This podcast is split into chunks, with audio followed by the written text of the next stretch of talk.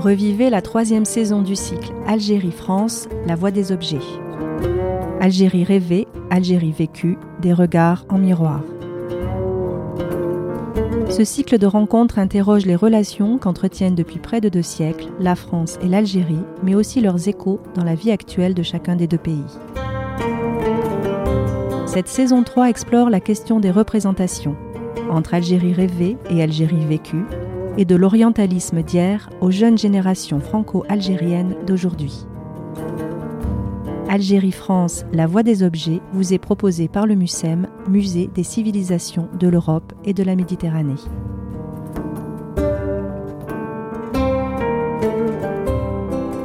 D'ailleurs, je suis d'ici. Pensez l'algérianité aujourd'hui. Une classe de collégiens de 4e aux histoires familiales très diverses se joint à une artiste marseillaise, Dalila Madjoub, pour questionner les objets et les représentations de l'Algérie exposées au MUSEM. Quelle signification revêtent-ils aujourd'hui? Quel silence, quelles paroles libèrent-ils De leurs échanges émergera en filigrane un portrait, vécu ou imaginaire. Une discussion avec Dalila Madjoub et Evelyne Ribert, suivie d'une lecture musicale de Lies Salem et Hakim Amadouche, recherche Nina désespérément.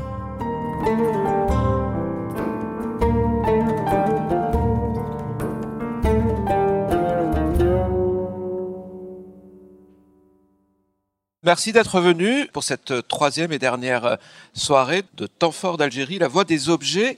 Cette fois-ci, on a un sujet euh, encore euh, plus important, c'est l'appartenance à une culture ou à une double culture. C'est pour ça qu'on a intitulé ce débat D'ailleurs, je suis euh, d'ici ou comment penser l'algérianité aujourd'hui ou la double appartenance à l'Algérie et à la France. Dalila Mahjoub, vous êtes né en France, vous êtes artiste, vous avez fait l'école des beaux-arts de Lyon, mais vous vivez et vous travaillez à Marseille. Et nous avons aussi avec nous Yveline Ribert, vous êtes sociologue et vous avez euh, travaillé justement sur l'appartenance euh, à une culture, à un pays, à une histoire. Vous avez euh, publié un ouvrage de, vos travaux en, en 2006 avec un titre qui résume très bien d'ailleurs votre propos liberté, égalité, carte d'identité. Qu'est-ce qui a évolué depuis? Vous allez, vous allez nous le dire. Mais d'abord, si on devait partir à partir de cette expérience, c'est une demande d'un collège marseillais qui rencontre le, le MUSEM, qui lui-même voulait travailler avec des collégiens autour de sa collection. Là, il s'agit de cette collection euh, de l'histoire euh, franco-algérienne ou de l'histoire euh, de l'Algérie française et ce qui est venu après aussi, il faut, il faut le préciser. Vous avez été tout de suite choisi pour aller travailler pendant trois mois avec ces collégiens. Certains d'entre eux sont là, leurs professeurs, certains d'entre eux sont là. On va leur donner bien sûr la parole. Mais tout d'abord, Delila Majou, est-ce que vous pouvez nous expliquer pour ceux qui ne connaîtraient pas ce, collège, c'est quoi ce collège Longchamp? Il se situe où? Est-ce qu'il a une histoire particulière? Alors, le collège Longchamp est un collège public. Il est situé dans le premier arrondissement à Marseille, rue Jean de Bernardi. Il y a à peu près 800 élèves. C'est un collège qui présente plutôt une mixité, on va dire, au niveau de, des élèves, avec une équipe très engagée. Voilà. Quartier populaire, euh, en plein gentrification Alors, le collège Longchamp est situé à proximité du boulevard Longchamp, où il y a eu quand même un, oui, un phénomène de gentrification, où euh, ben, il y a eu un changement de population ces dernières années. Ça s'est très boboisé quand même.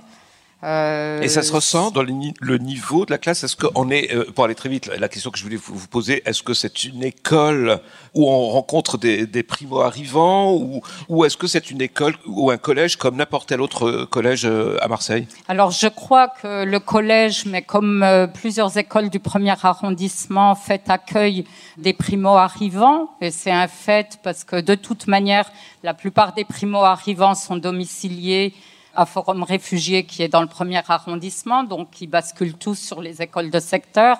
Et le collège Longchamp en accueille. Et on sait aussi l'implication euh, de pas mal de professeurs dans le réseau Éducation sans frontières. Ils font un travail fabuleux et sur ce collège et sur les écoles du secteur. Voilà, mais après, je ne suis pas la personne la mieux placée pour en parler. Dalila Mahjoub, qu'est-ce que vous avez fait avec ces élèves durant trois mois? Alors, moi, au départ, je reviens au début, quand j'étais invitée, c'était fin octobre, et euh, quand le MUSEM, euh, du moins via Camille Faucourt, euh, m'a contacté euh, pour travailler avec une classe de collégiens sur la collection, sur une sélection d'objets issus de la collection du musée de l'histoire de la France et de l'Algérie, j'ai eu une réaction en fait en me disant mais euh, j'ai repensé tout de suite en fait aux polémiques qui avaient eu à l'origine de la création de ce musée en me disant mais euh, musée qui n'existe pas. Hein, le projet a été musée, abandonné. Le musée a été abandonné. Une commission scientifique a été nommée, pourtant, euh, qui a fait que la collection s'est enrichie. Et euh, ben, j'ai un peu regardé euh, ce qu'était euh, cette histoire de ce musée et pourquoi les objets sont arrivés en dépôt au MUSEM, dans les réserves du MUSEM. Et j'ai trouvé que c'était plutôt intéressant et je pense que c'est, du moins, partir des objets pour questionner cette histoire de l'Algérie et de la France, ça m'importe énormément. Euh, j'ai été très triste au moment de l'anniversaire du cinquantenaire de l'indépendance de l'Algérie, de certaines réactions un peu crispées autour de certains événements. Et je me dis qu'aujourd'hui, euh, on peut quand même se mettre autour d'une table et parler. Et peut-être qu'au travers, du moins, à partir de ces objets, on peut essayer, en tout cas, de susciter des mots et des émotions. Alors, Dalila Hajoub, je, vais peut-être juste continuer euh, votre propos. Vous êtes allé parce qu'il s'agissait de faire connaître une histoire, l'histoire euh, qui relie deux, deux, pays, la France et l'Algérie. Et ça, vous disiez, je devais en parler avec tous les élèves. Il n'y avait pas une histoire euh, d'origine. C'est pas parce qu'ils étaient d'origine algérienne. Oui. D'ailleurs, ils, ils, ne le sont pas. Comme on l'a entendu quand vous avez cité les prénoms des élèves et comme on va pouvoir aussi l'entendre, puisqu'on va passer un extrait un peu de, des témoignages des enfants. Mais pourtant, parallèlement à ça, c'est-à-dire faire connaître une histoire de la France en relation avec la colonisation et la décolonisation de l'Algérie. Parallèlement, vous avez aussi posé la question de l'identité. Alors, euh, je commence peut-être par la question de l'identité. J'y suis venue en fait assez rapidement. Alors déjà par rapport à, la demande qui m'a été faite euh, initialement par le MUSEM, j'ai tout de suite euh, posé le fait que cette histoire, elle ne concerne pas que les descendants de cette histoire algérienne, mais qu'elle concerne tout le monde. Et que, par ailleurs, la classe de quatrième 4 du Collège Longchamp comprend des élèves qui sont français et dont les origines sont diverses. Il y a le Gabon qui est représenté, il y a euh, le Cameroun, il y a euh, c'est tellement riche. Euh, L'Arménie et, et, puis toutes les régions de France, hein. l'Italie, la Tunisie, l'Algérie et j'en passe. Et ça me plaît que cette histoire, elle soit justement qu'elle soit traitée par tous ou en tout cas questionnée par tous. Alors, la première rencontre très informelle que Johanna Kremer, qui est la professeure d'histoire, m'a proposée en octobre avec les élèves, où on a présenté le projet assez brièvement. Et dès qu'on a parlé du musée de l'histoire de la France et de l'Algérie, sont venues très vite des réactions, en fait, sur cette notion d'identité. Il y a un élève, il me semble que c'était Karim, qui tout de suite m'a dit, mais madame, est-ce que vous, vous préférez la France ou l'Algérie Et il m'a questionné sur ma propre identité.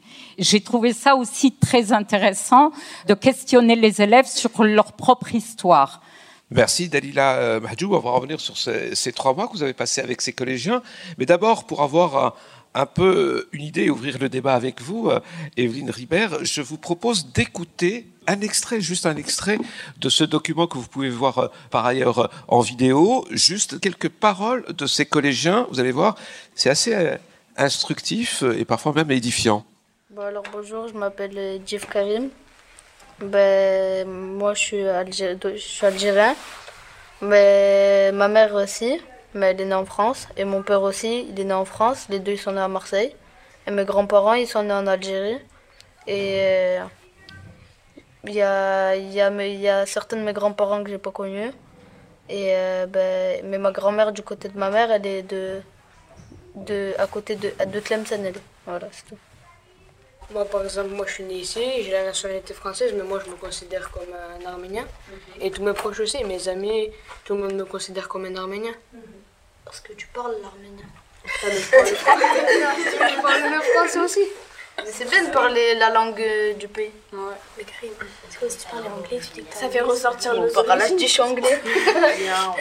Mais moi, c'est c'est pas en fait, c'est moi qui ai appris, c'est grâce à mon père que je parle euh, la langue de mon pays d'origine. Parce que en fait, depuis petit, il m'a appris que quand je suis chez moi, je parle arménien. Et du coup, moi et mon frère, quand on est chez nous, il y a le français, euh, il est de côté. On parle Là, qu'un c'est arménien. mélangé un peu, genre tu dis. Non, moi je comprends Tu parles que arménien. Ouais, quand je suis chez moi, je me comprends. Moi, j'arrive pas à parler. Moi, je sais pas, je viens de Je comprends tout, mais j'arrive pas. Mais Italie, dis pas un mot en français. Genre, Zerma, tu mélanges pas. euh. Si, ça dépend, mais. tu viens de le faire. Clairement. Moi, je mélange. Je parle français là-bas.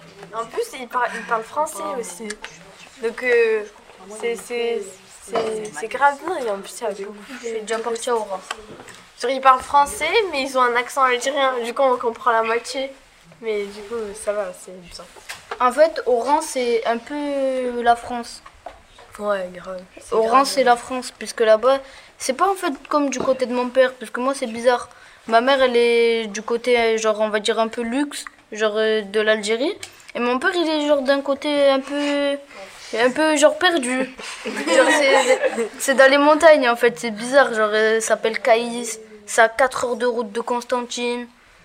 À chaque fois, et, je sais pas, là-bas c'est trop bizarre. Genre, leur- tu leur dis, vous leur dites, pardon, vous leur dites un mot, un mot en français, ils, vous diront, ils connaissent pas. Ils parlent que l'arabe, que l'arabe ou le shawi, que l'arabe.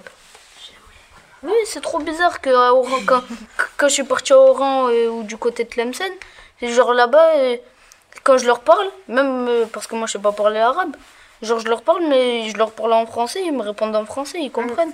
Ça qui est bien. Ben, ben, je vous jure, c'est vrai. Genre, euh, que- genre, ils parlent que en arabe, euh, en français. Même euh, le journaliste. Et après, genre, je me suis, je me suis dit, là-bas, ils se disent pas, c'est la chaîne nationale, ils parlent que en français.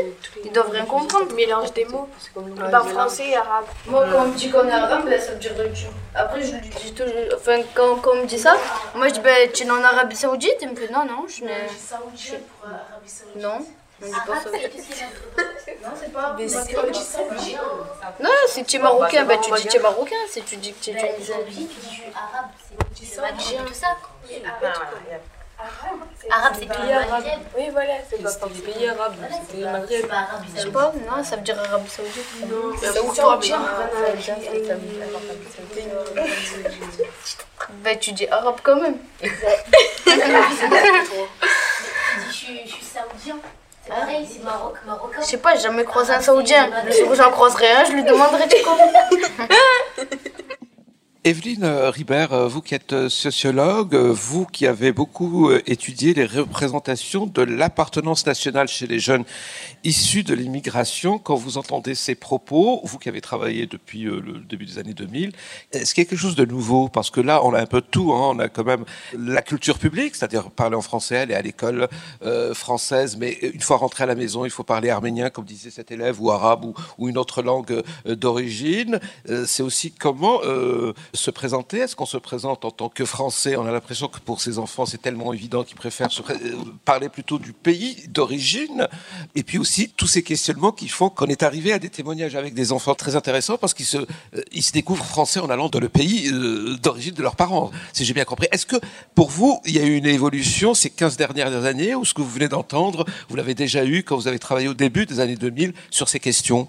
Alors, euh, ce qui a été dit euh, là, euh, effectivement, ça correspond tout à fait à ce qu'on peut entendre au début des années 2000 euh, chez des jeunes, de parents de différentes nationalités, avec une variation des identités. Il faut bien voir que l'identité ou le sentiment, c'est pas du tout quelque chose de fixe. Là, le contexte en fait de la de la captation sonore qui est faite fait que les enfants insistent sur euh, l'origine de leurs grands-parents, l'origine de leurs parents, mais il y a bien d'autres contextes. Il y en a un qui le dit au tout début, qui dit je suis j'ai la nationalité française, etc. Il y a plein d'autres contextes où ils vont se présenter d'abord comme français, où le sentiment qui va prédominer chez eux, c'est un sentiment d'être euh, marseillais, d'être français, etc. Quand ils sont dans le pays de la famille, par exemple.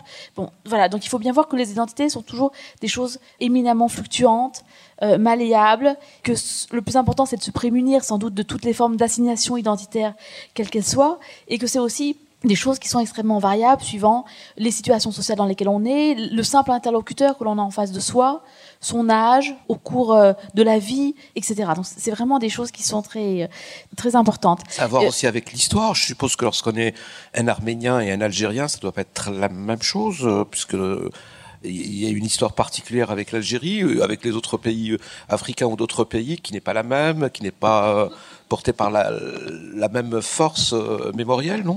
Alors évidemment, l'histoire joue, mais il faut bien voir aussi qu'elle joue quand même à travers ce qui en est transmis. Ce qui en est transmis par la famille, ce qui en est transmis par l'école, ce qui en est transmis aussi par l'ensemble des médias qu'il peut y avoir, que ce soit la télévision, les films, l'internet, etc. Et puis bon, les, histoires singulières de chacun sont aussi spécifiques. Donc bien sûr, l'histoire joue. Et je, voulais rajouter quelque chose quand même sur les identités avant de finir. Outre la question du pays, des grands-parents, des parents, etc dans l'identité, dans le sentiment, il y a aussi euh, le fait moins d'être, euh, de, se, de se sentir être un garçon, une fille, un jeune, un Marseillais, un habitant de tel quartier, etc. Il ne faut pas du tout oublier toutes ces identités-là qui sont aussi extrêmement importantes par-delà la, focale qu'on met ce soir sur la question du, pays d'origine, euh, de l'Algérie, voilà. Et je rebondis sur votre question sur l'évolution depuis une quinzaine d'années, à laquelle je répondrai pas précisément, mais disons que ce qui a changé en tout cas dans la quinzaine d'années écoulées, c'est le contexte général et les, références au pays, à la nation, qui sont celles qui dominent en France. C'est-à-dire que il y a 15 ans, 20 euh, ans, quand on comparait dans des études européennes sur les jeunes qui habitaient en France, en Allemagne, en Italie, en Grande-Bretagne, etc., il s'avérait que les enfants qui vivaient en France, quels que soient leurs parents, globalement n'étaient pas euh, très euh, marqués par des sentiments patriotes, etc. C'était un peu voilà. Ce qui a changé dans le contexte actuel, c'est en tout cas une montée des symboles euh, nationaux qui sont beaucoup plus prégnants qu'ils n'étaient il y a 15 ans. Et on peut penser que cette, montée des symboles nationaux peut-être a un effet sur le comportement ou les représentations de l'ensemble des jeunes ou de certains de ces jeunes, etc. Parce que là, il y a vraiment un changement qui s'est fait euh, au niveau du contexte. Et voilà, il est possible que ça ait eu une incidence.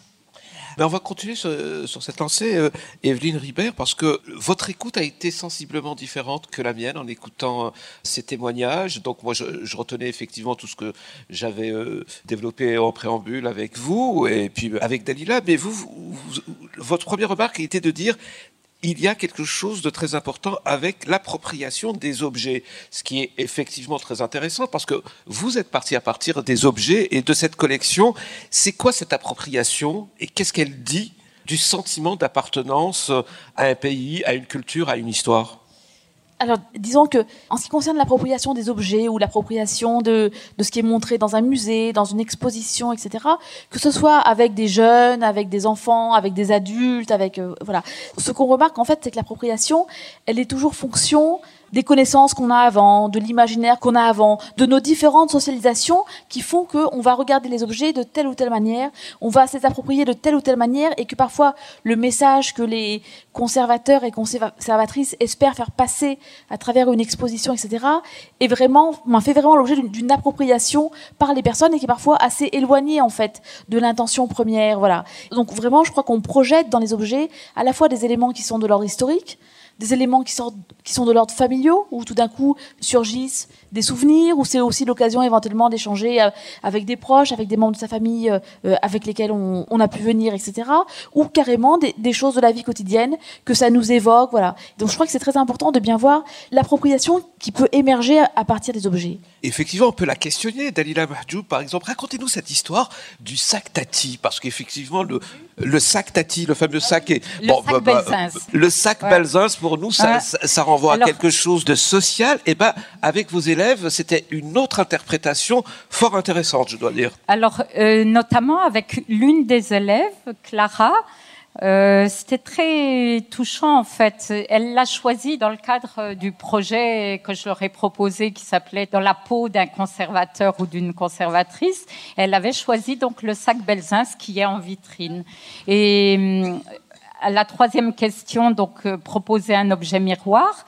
Elle l'a proposé oralement, elle ne l'a pas dessiné, elle ne l'a pas amené puisqu'elle n'en avait pas à la maison, mais elle proposait le drapeau français moi, ça m'a surpris parce qu'en fait, j'ai essayé de savoir euh, pourquoi. Et en fait, assez simplement, c'était sa lecture première. C'est-à-dire, il y a les trois couleurs qui figurent sur le sac. Bleu, blanc, rouge. Voilà, bleu, blanc, rouge, pas dans le même ordre, mais euh, ça la renvoyait au drapeau français. Non pas parce qu'elle est euh, nationaliste, et, mais en tout cas, ce sac ne lui évoquait rien d'autre et surtout pas euh, ce que moi, ça peut m'évoquer. Donc, la lecture, en fait, d'un même objet suivant notre histoire. Et je sais que Clara vient de Nantes et qu'elle est sur Marseille depuis pas très longtemps.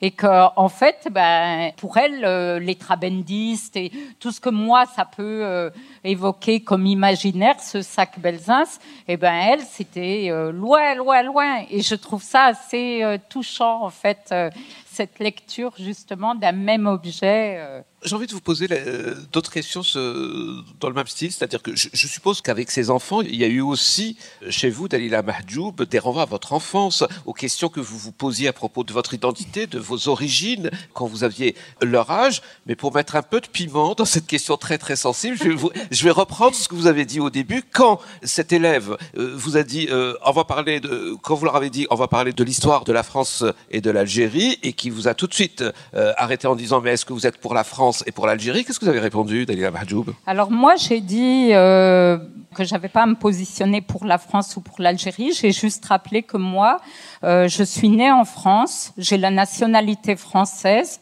Euh, mes parents sont d'origine algérienne et que je me sens citoyenne du monde. Voilà la réponse que j'ai faite à Karim ce jour-là.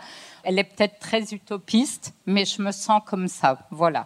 Est-ce que vos, propres enfants, pardon si c'est une mmh. question indiscrète, mais c'est très important, est-ce qu'ils ont eu le, même questionnement? Est-ce que vous avez eu à parler de, ce problème avec eux? Alors, écoutez, a priori, j'étais pas plutôt euh, communautariste et euh, j'ai plutôt envie d'être comme tout le monde euh, à la base.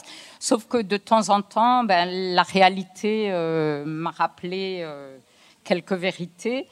Et hum, j'ai mon fils aîné qui un jour, en fait, est, en rentrant de maternelle, donc il était très petit, s'est tourné vers moi en me disant Maman, je ne veux pas être un arabe. Et cette phrase, elle m'a poursuivie jusqu'à aujourd'hui, non pas parce que euh, c'est problématique, mais parce que euh, je me dis il y a quelque chose que j'ai dû louper quelque part, ou alors euh, c'est le contexte dans lequel on est qui est tellement stigmatisant à l'égard en fait d'un groupe qu'on nommerait les Arabes, qui fait qu'il y a euh, ce qu'appelait Fanon le mépris de soi. Et mon fils, ça l'a poursuivi. Ça l'a poursuivi non pas qu'il est en rupture avec euh, une histoire euh, de notre famille, mais je sens un désintérêt complet pour la culture de mes parents. Quand j'écoute un vinyle de Salah Sadawi à la maison qui me vient de mes parents, lui, ben, il fermait sa chambre. Ça ne veut pas dire il y a plein d'ados qui feraient ça parce que c'est une musique vieillotte et parce que. Mais au-delà de ça, il y a le fait aussi que c'est euh, la langue arabe qui quelque part le dérangeait. Et je me suis toujours questionnée de là où il y a quelque chose que j'ai dû louper. Donc euh, ça reste une de mes obsessions à comprendre aussi d'où vient ce mépris de soi qui a été également, qui m'a aussi bien habité euh, bien jeune. Donc euh, voilà, je ne vais pas entrer dans plus de, détails. Il vous habitait très jeune de la même manière qu'il habite les jeunes d'aujourd'hui ou quelque chose a évolué, quelque chose a changé? Je ne vais pas faire de généralité. Déjà, moi, je suis pas, euh, je suis artiste. Je, je pense qu'il y a des jeunes qui sont plutôt dans euh, une attitude inverse où ils sont dans une sorte de fierté d'affirmation identitaire. Et je pense qu'il faut plutôt poser la question, oui, a des sociologues qui, seraient, qui auraient fait cette étude. D'où Evelyne Ribert. Alors Evelyne Ribert, euh, moi en préparant cette rencontre, euh, j'ai remis en cause un peu euh, quelques clichés, parce que très souvent, en, parlant des jeunes d'aujourd'hui et de leur envie d'affirmer la culture de leurs parents, on s'est dit, bah oui, les parents, ils étaient plus ou moins dans une attitude de ne pas parler de leur culture, de jouer la carte de l'intégration, et c'est un peu le retour du refoulé. Les enfants, justement, veulent faire ce que les parents n'ont pas fait, veulent revendiquer une culture qui, euh, dans la plupart des cas, n'ont pas. Donc c'est une culture euh, fantasmée. Mais vous êtes venu avec vos études pour dire que c'est plus compliqué que ça, c'est plus complexe. Quand vous entendez le témoignage de ces enfants, le, regard de Dalila Mahjoub, est-ce qu'on peut parler d'une nouvelle manière de parler de son identité en opposition à la génération des parents ou des grands-parents? Moi, je ne sais pas si on, je parlerais d'une nouvelle manière de revendiquer son identité, etc. Mais une, chose qui m'avait frappée euh, au moment de cette enquête, c'est que moi j'étais partie en me disant, euh, donc je travaillais sur les questions d'appartenance nationale, du choix de la nationalité, hein, pour entrer par un point extrêmement précis en fait. Et euh, donc ce qui m'intéressait, c'était les questions d'identité, de transmission d'une mémoire, de connaissance d'un passé, etc., etc. Et les jeunes m'avaient très gentiment, mais très clairement fait comprendre que eux, ces questions-là, ça les intéressait pas. Euh, ils voyaient pas pourquoi j'avais choisi un tel sujet complètement saugrenu. Pour eux, c'était pas la question. C'était vraiment pas la question. Et la question après, il y avait des questions très concrètes, des questions scolaires, des questions professionnelles, des questions pratiques aussi euh, liées aux documents d'identité, etc. Mais que cette question d'identité, voilà, euh, ça, ça les travaillait pas particulièrement. Et je, pense qu'il y a vraiment aussi des âges de la vie, peut-être, où on est plus sensible à ce qui peut être transmis par les parents, par les grands-parents. Je veux dire, au moment, par exemple, où, on fonde une famille à un certain âge. Bon, bref, il y, a des périodes comme ça particulières. Mais les jeunes que j'avais rencontrés, qui étaient euh, des jeunes, euh, des adolescents, euh, aux alentours de 18 ans, entre 16 et, et 21 ans précisément, me faisaient très clairement sentir, à l'exception de quelques-uns, qu'en gros, c'était pas. Oui, c'était pas pour eux l'essentiel, quoi. Et quand vous entendez la réaction, par exemple, du fils de Dalila Mahjoub, euh, c'est le rejet d'appartenir à, à ceux qui arrivent, et qui arrivent avec euh, très souvent euh, très peu de moyens, pauvres, ne sachant pas parler le, français. C'est un rejet de ce qu'on dit des Arabes d'une manière générale dans les médias. C'est la confusion entre ces deux éléments. Comment vous le jugez en tant que sociologue, Je ne sais pas dans le contexte précis ce qu'il en était, mais je pense que globalement, ce qui compte beaucoup, effectivement, c'est euh, une stigmatisation, une stigmatisation, je dirais, en elle-même, qui n'est pas forcément liée à des arrivées récentes, aujourd'hui, etc., qui est, une chose qui est ancienne, je veux dire, euh, une stigmatisation, des discriminations, je veux dire, un, rejet, etc. Je pense que ça, je pense que ça joue euh, énormément dans ce phénomène. Même si ça l'explique peut-être pas entièrement, mais je pense que ça, ça a un poids énorme. Et là, puisque vous avez travaillé avec des collégiens, aujourd'hui, qu'est-ce qu'on leur enseigne de cette histoire France-Algérie? Dalila Mahjoub, euh, puisque vous avez travaillé euh, d'une manière euh, complice avec leur prof d'histoire, ici présente avec nous, je crois. Alors, je pense que Johanna serait mieux placée pour en parler, mais ça a été une des questions, en tout cas première, que je me suis posée. C'est j'arrive avec ce projet et que savent les enfants qui sont face à moi?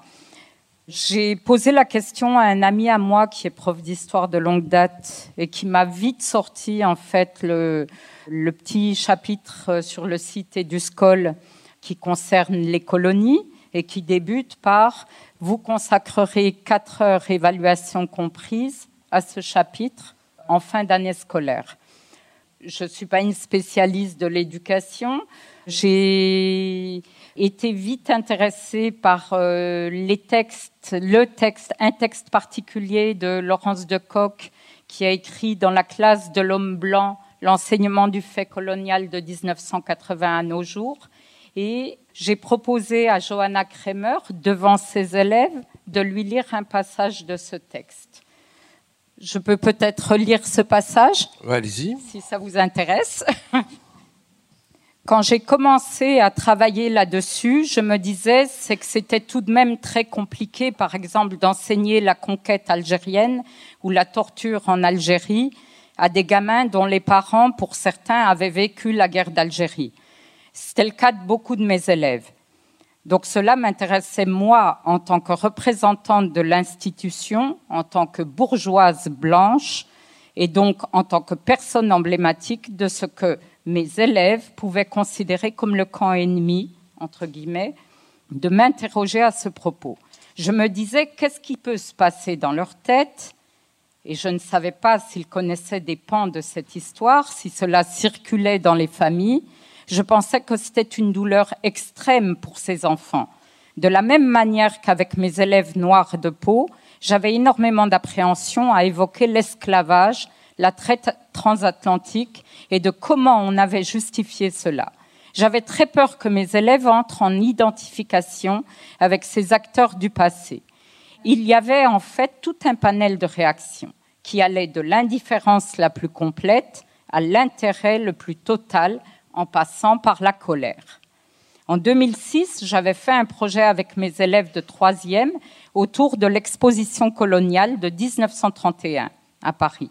À ce moment-là, j'ai eu des élèves noirs qui se sont mis à angoisser terriblement, qui n'étaient plus capables de réfléchir historiquement et qui disaient c'est du racisme, c'est du racisme, certaines au bord des larmes. Et nous, quand on est représentant de l'institution, quelles que soient les critiques que l'on a à lui faire, on est tout de même les représentants, surtout les enseignants d'histoire, d'un idéal universaliste. Cela tient à cœur d'avoir en face de soi des élèves à qui l'on peut dire vous êtes d'ici, et c'est cela que j'appelle l'idéal universaliste. Donc voilà ce que le passage en fait de Laurence de Kock que euh, Johanna Kremer a accepté bah, d'entendre devant ses élèves et elle a répondu. Donc sa réponse intégrale, vous pourrez l'entendre dans, la vidéo. Mais je peux vous lire un passage de sa réponse. Ce que dit Laurence de Coq, donc elle le dit à ses élèves. Ce que dit Laurence de Coq, je le vis aussi avec mes élèves, des réactions fortes. Il y a deux ans, j'ai un élève de couleur noire qui m'a dit quand on a vu le chapitre sur les traites négrières et sur l'esclavage, mais au fond, pourquoi c'est pas nous les Noirs qui avons mis en esclavage les Blancs? Pourquoi c'est toujours comme ça, dans ce sens-là On est un peu démunis face à ces réactions. Et Johanna poursuit sur son rôle en tant que professeur d'histoire. Et c'est très, très touchant ce qu'elle peut dire. Donc je vous invite à l'écouter plus longuement. Voilà, donc euh, on peut dire que ce problème-là n'est pas traité au, collège Dalila Majoub. 4 heures, c'est quoi? Ce sont de. Et est-ce que ce manque, justement, il est ressenti par les jeunes que vous avez interviewés, qui étaient un peu plus âgés, puisqu'ils avaient entre 18 et 21 ans Evelyne Ribert, est-ce qu'on reproche parce que ceci dit, dans le texte de cet universitaire, on comprend aussi à quel point c'est très délicat d'enseigner euh, cette partie de l'histoire. On n'a toujours pas trouvé comment l'enseigner, parce que c'est très important, et comment réagir face à des réactions qu'on peut trouver euh, légitimes j'ai pas souvenir que les, jeunes, euh, que ceux que j'ai rencontrés en, en l'occurrence, reprochent ce manque d'enseignement sur cette question-là. Pour moi, je pense que moi, une des questions qui se posent de façon générale, c'est le lien entre ce passé-là et leurs conditions présentes, et le lien qu'ils peuvent faire ou non euh, entre les deux. Et pour moi, c'est ça qui est important. Et je pense que le regard qu'ils peuvent porter sur l'enseignement de l'histoire dépend notamment de leur éventuelle euh, sensibilité à des enjeux politiques et de leur politisation. De, voilà.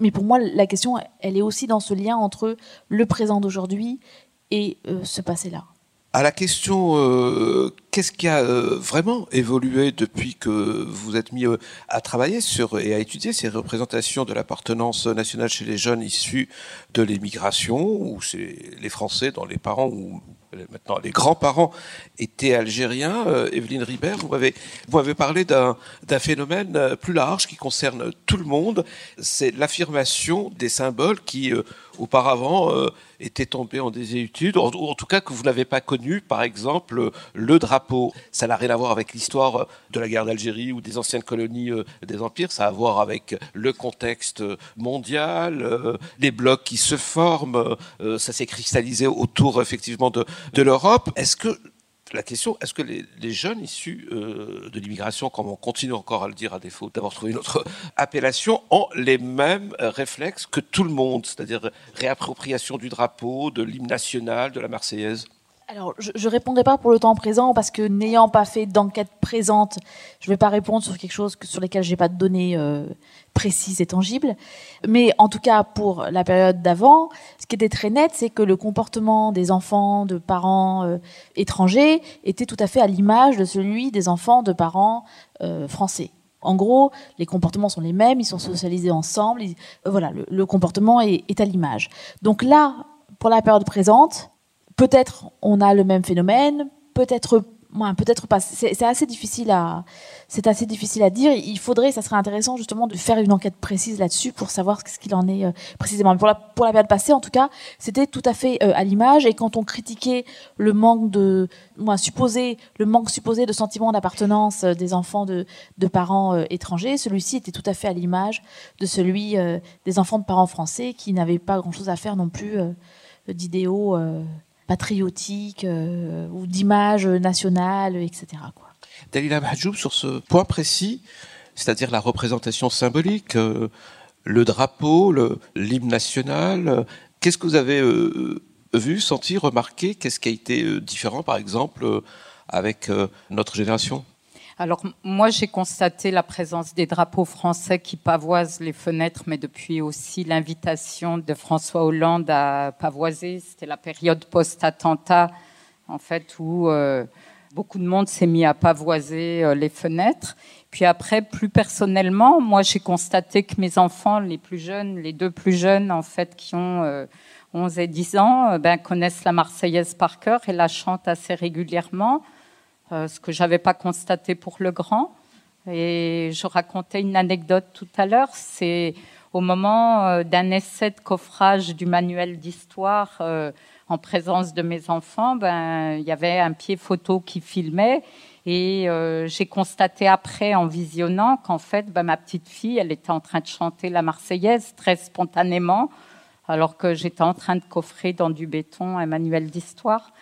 Voilà, c'est des choses que je constate. Après, moi, j'ai rien contre euh, ni pour. Euh, je, je constate juste. Non, non, mais je dis ça parce que euh, là, vos enfants, c'était le drapeau français, mais moi, je faisais plutôt allusion à l'apparition des drapeaux des pays d'origine.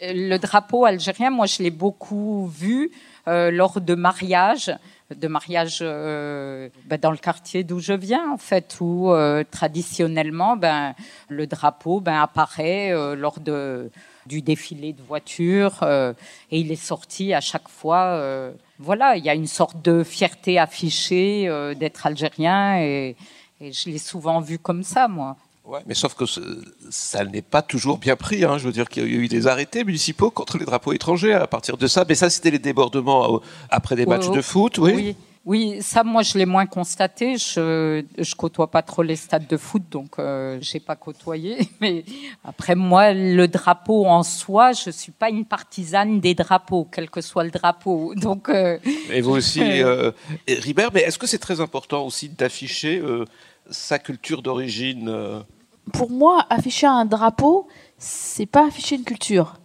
c'est un drapeau, c'est un étendard, quoi. C'est pas une culture, c'est infiniment plus riche qu'un drapeau. Un drapeau, c'est juste un symbole euh, qui peut être d'ailleurs assez, assez vite derrière. Et là, en l'occurrence, est-ce que pour vous, c'est un geste subversif de, ces jeunes Français d'origine maghrébine Je me rappelle surtout des drapeaux étrangers qui avaient été euh, affichés au, moment de la victoire en 98 de la Coupe du Monde de, football et qui étaient une façon, moi, à la fois de se réjouir de la victoire de la France, mais aussi de marquer une origine étrangère euh, des joueurs, de se féliciter de cette origine étrangère et, à mon avis, justement, de décliner quelque chose tout en couches successives, à la fois d'une éventuelle origine étrangère familiale, du fait d'être français, etc. Donc quelque chose de voilà. Et donc là, il peut y avoir une subversion dans la mesure où on, on subvertit euh, un modèle national qui voudrait que on se sent appartenir au pays dans lequel on habite, dont on a la nationalité, etc.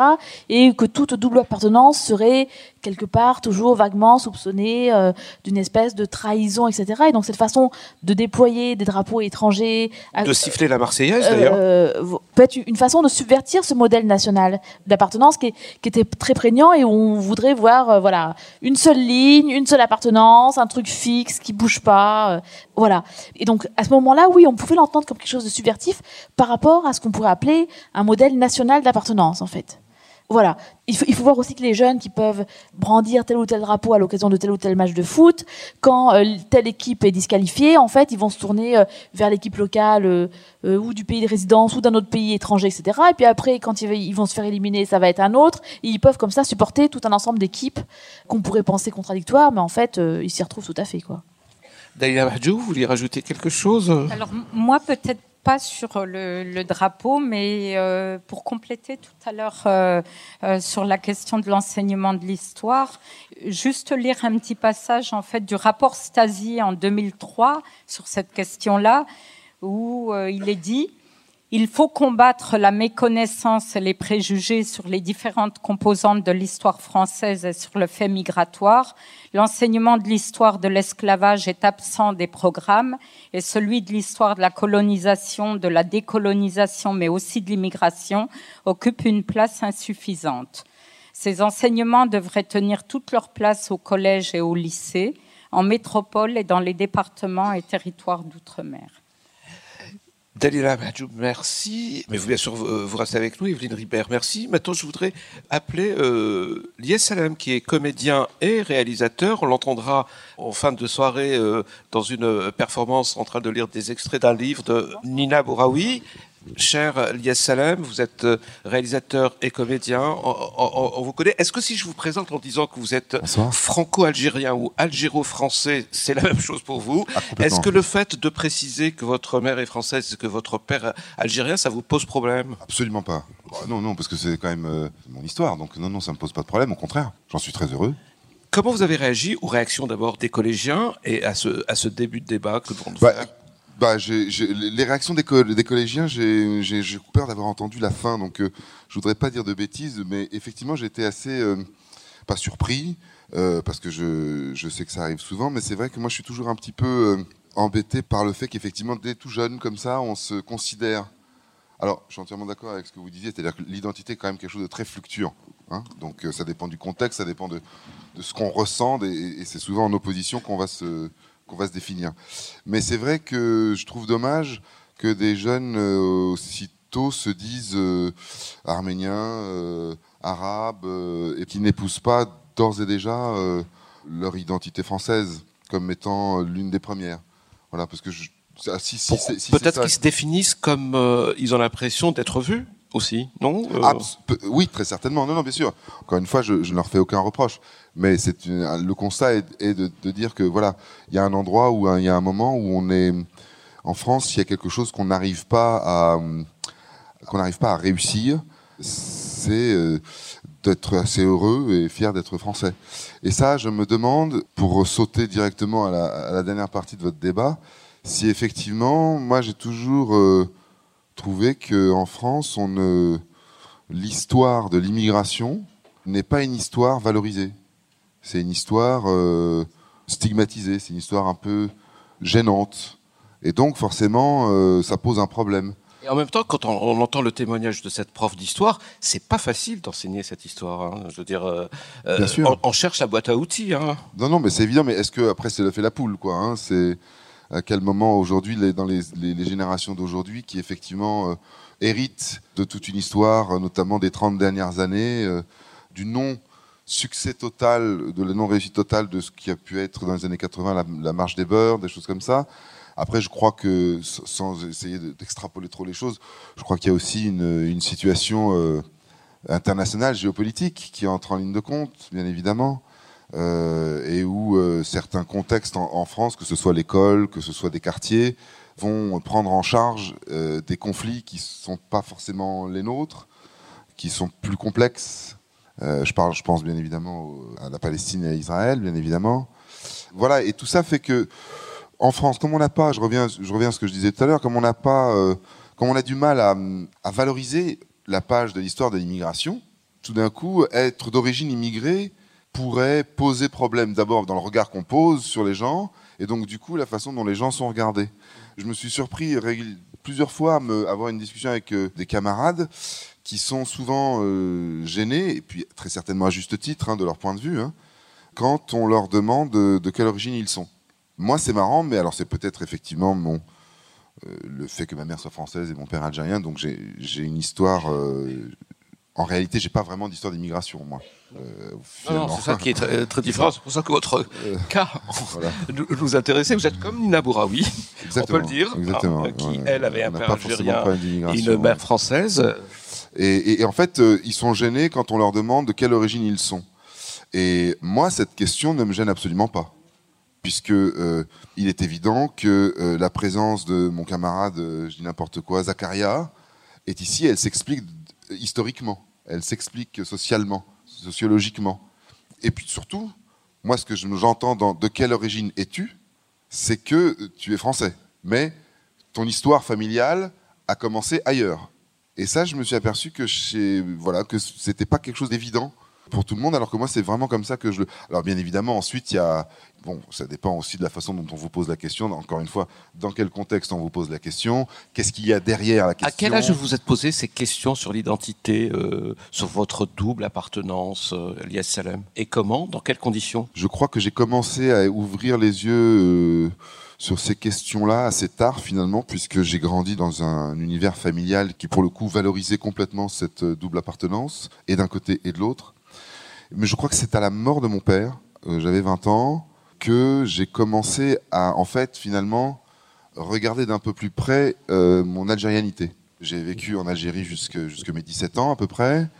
J'étais en France depuis euh, 3-4 ans je me considérais absolument pas comme euh, je me suis, voilà je, je- D'autant plus que vous étiez dans un univers plutôt francophone, lycée français Alger. francophone, oui, donc, oui, euh, complètement francophone mais enfin avec quand même de, de gros repères et de grosses références euh, euh, algériennes et arabophones hein. Euh, mais c'est vrai qu'à la maison on parlait français mon père parlait extrêmement bien français enfin bon.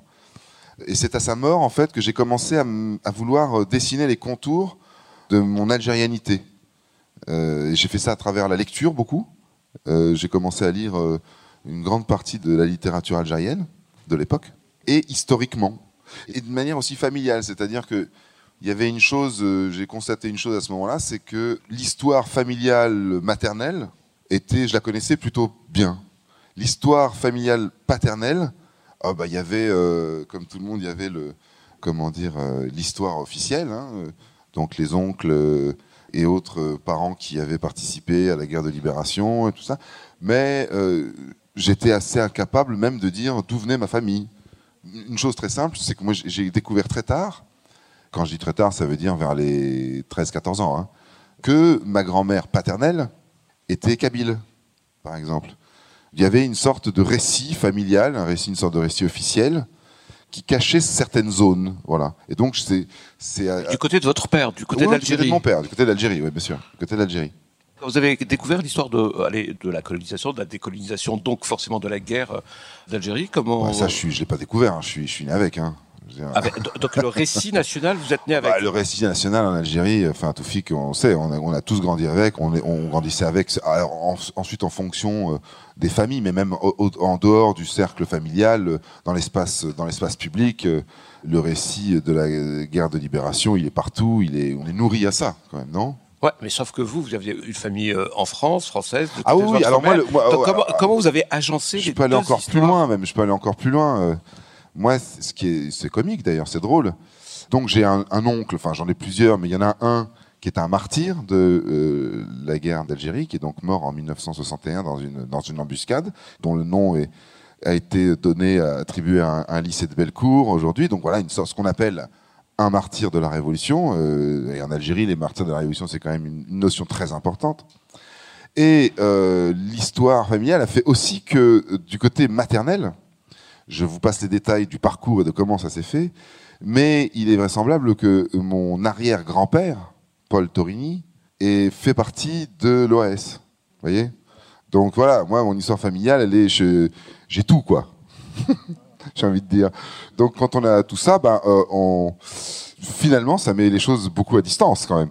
Bah, alors, avant d'en faire euh, la matière de vos films, hein, parce que vos films parlent de ça, hein, euh, notamment le dernier, euh, où on voit bien un enfant de la guerre d'Algérie. Qu'est-ce que c'est qu'être enfant de parents qui appartenaient à des camps ennemis Avant de passer justement au cinéma, euh, comment vous le viviez justement cette cette Je pense qu'il y avait pas mal de choses. euh, c'est pour ça que dans le livre de, de- de Nina euh, Bouraoui, euh, il y a des choses, de- moi, qui sont très troublantes pour moi, parce qu'on, on- d'une certaine façon, elle exprime des choses que je ressens moi-même.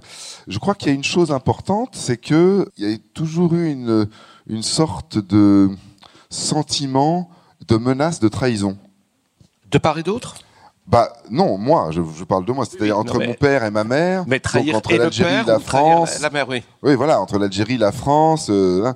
par exemple, j'avais commencé un, un scénario qui, qui, me faisait bien rire. Le scénario commençait comme ça. C'est une question que j'ai posée vraiment à mon père. Hein. Il n'a pas réagi de la même manière, mais c'était donc un père et son fils dans une voiture à Alger qui roule et puis s'arrête à un feu rouge.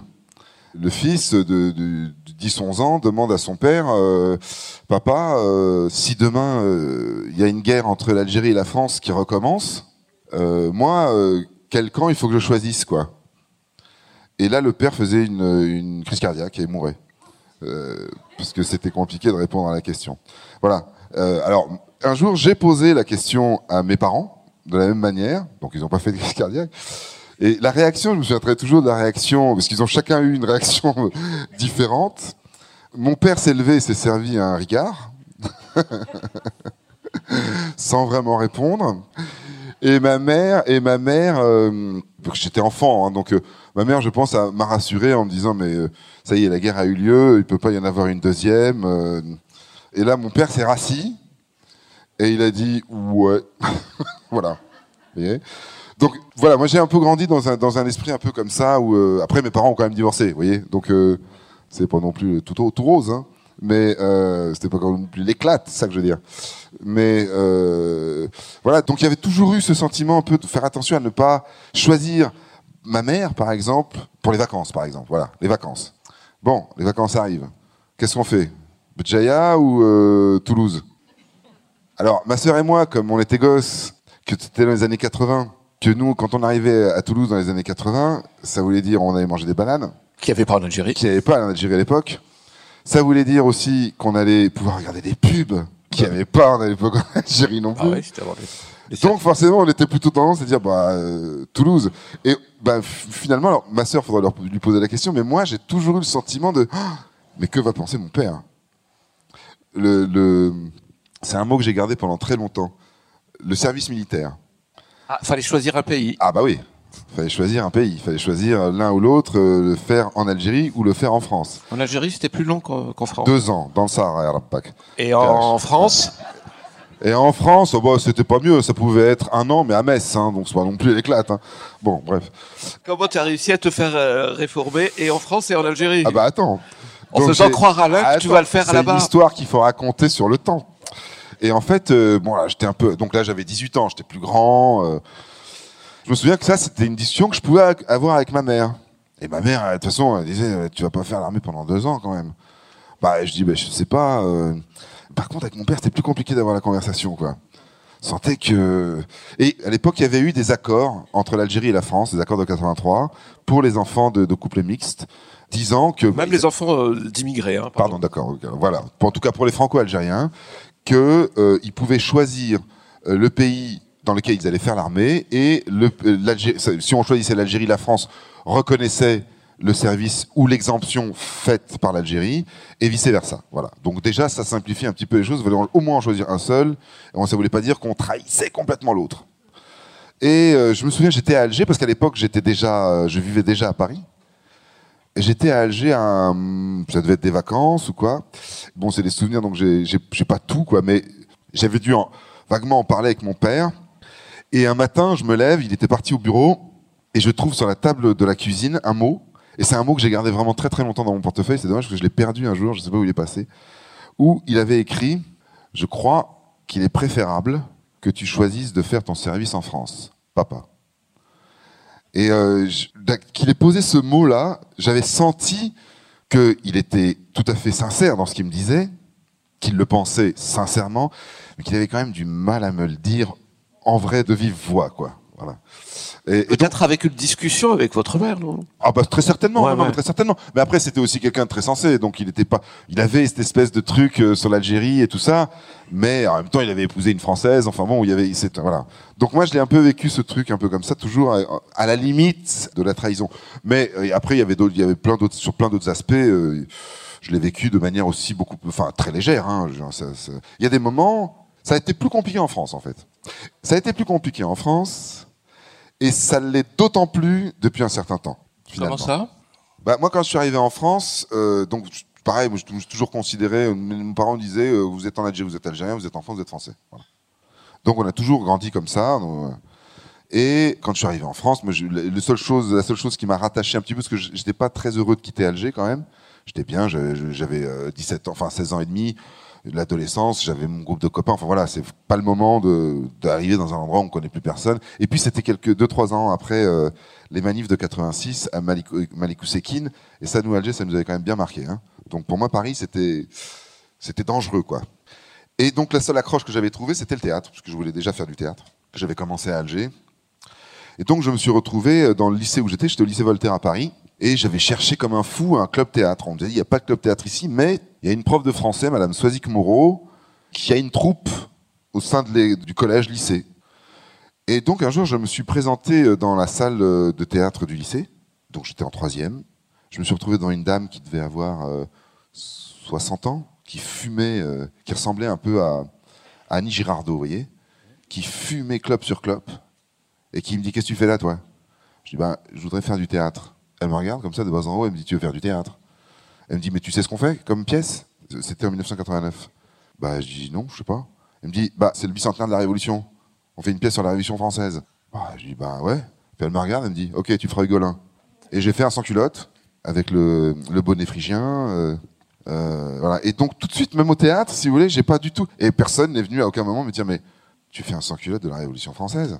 T'es quand même hyper basané pour faire ça. À aucun moment, à cette époque-là. C'était l'époque, hein Oui. C'est pour ça que je dis ça. défilé de Jean-Paul Gould avec des mannequins venant Absolument, mais c'est pour ça que je dis ça. Et puis, je ne sais pas si c'est 2001. Je ne sais pas. Je ne sais pas exactement. J'aurais peut-être du mal à mettre le marqueur. Mais aujourd'hui, au théâtre, par exemple, alors que en sortant du conservatoire, j'ai fait du Shakespeare, du Molière, du Racine, enfin, et qu'aujourd'hui au théâtre, si j'en fais un peu moins, c'est qu'on m'appelle beaucoup pour jouer des rôles euh, tout d'un coup euh, qui ne sont plus du tout du répertoire classique.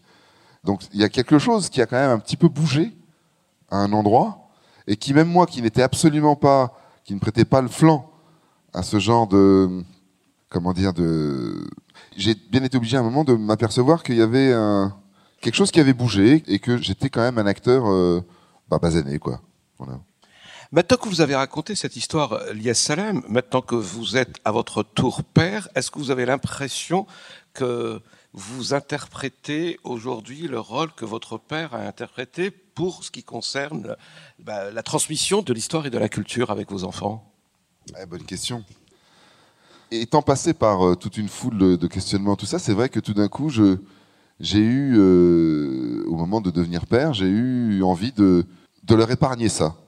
Et ça a été, je pense, c'était un, un, écueil dans lequel je suis tombé parce que eux-mêmes, me voyant évoluer, s'intéressent euh, forcément à, à, Comment vous leur avez épargné cela Ça veut dire quoi?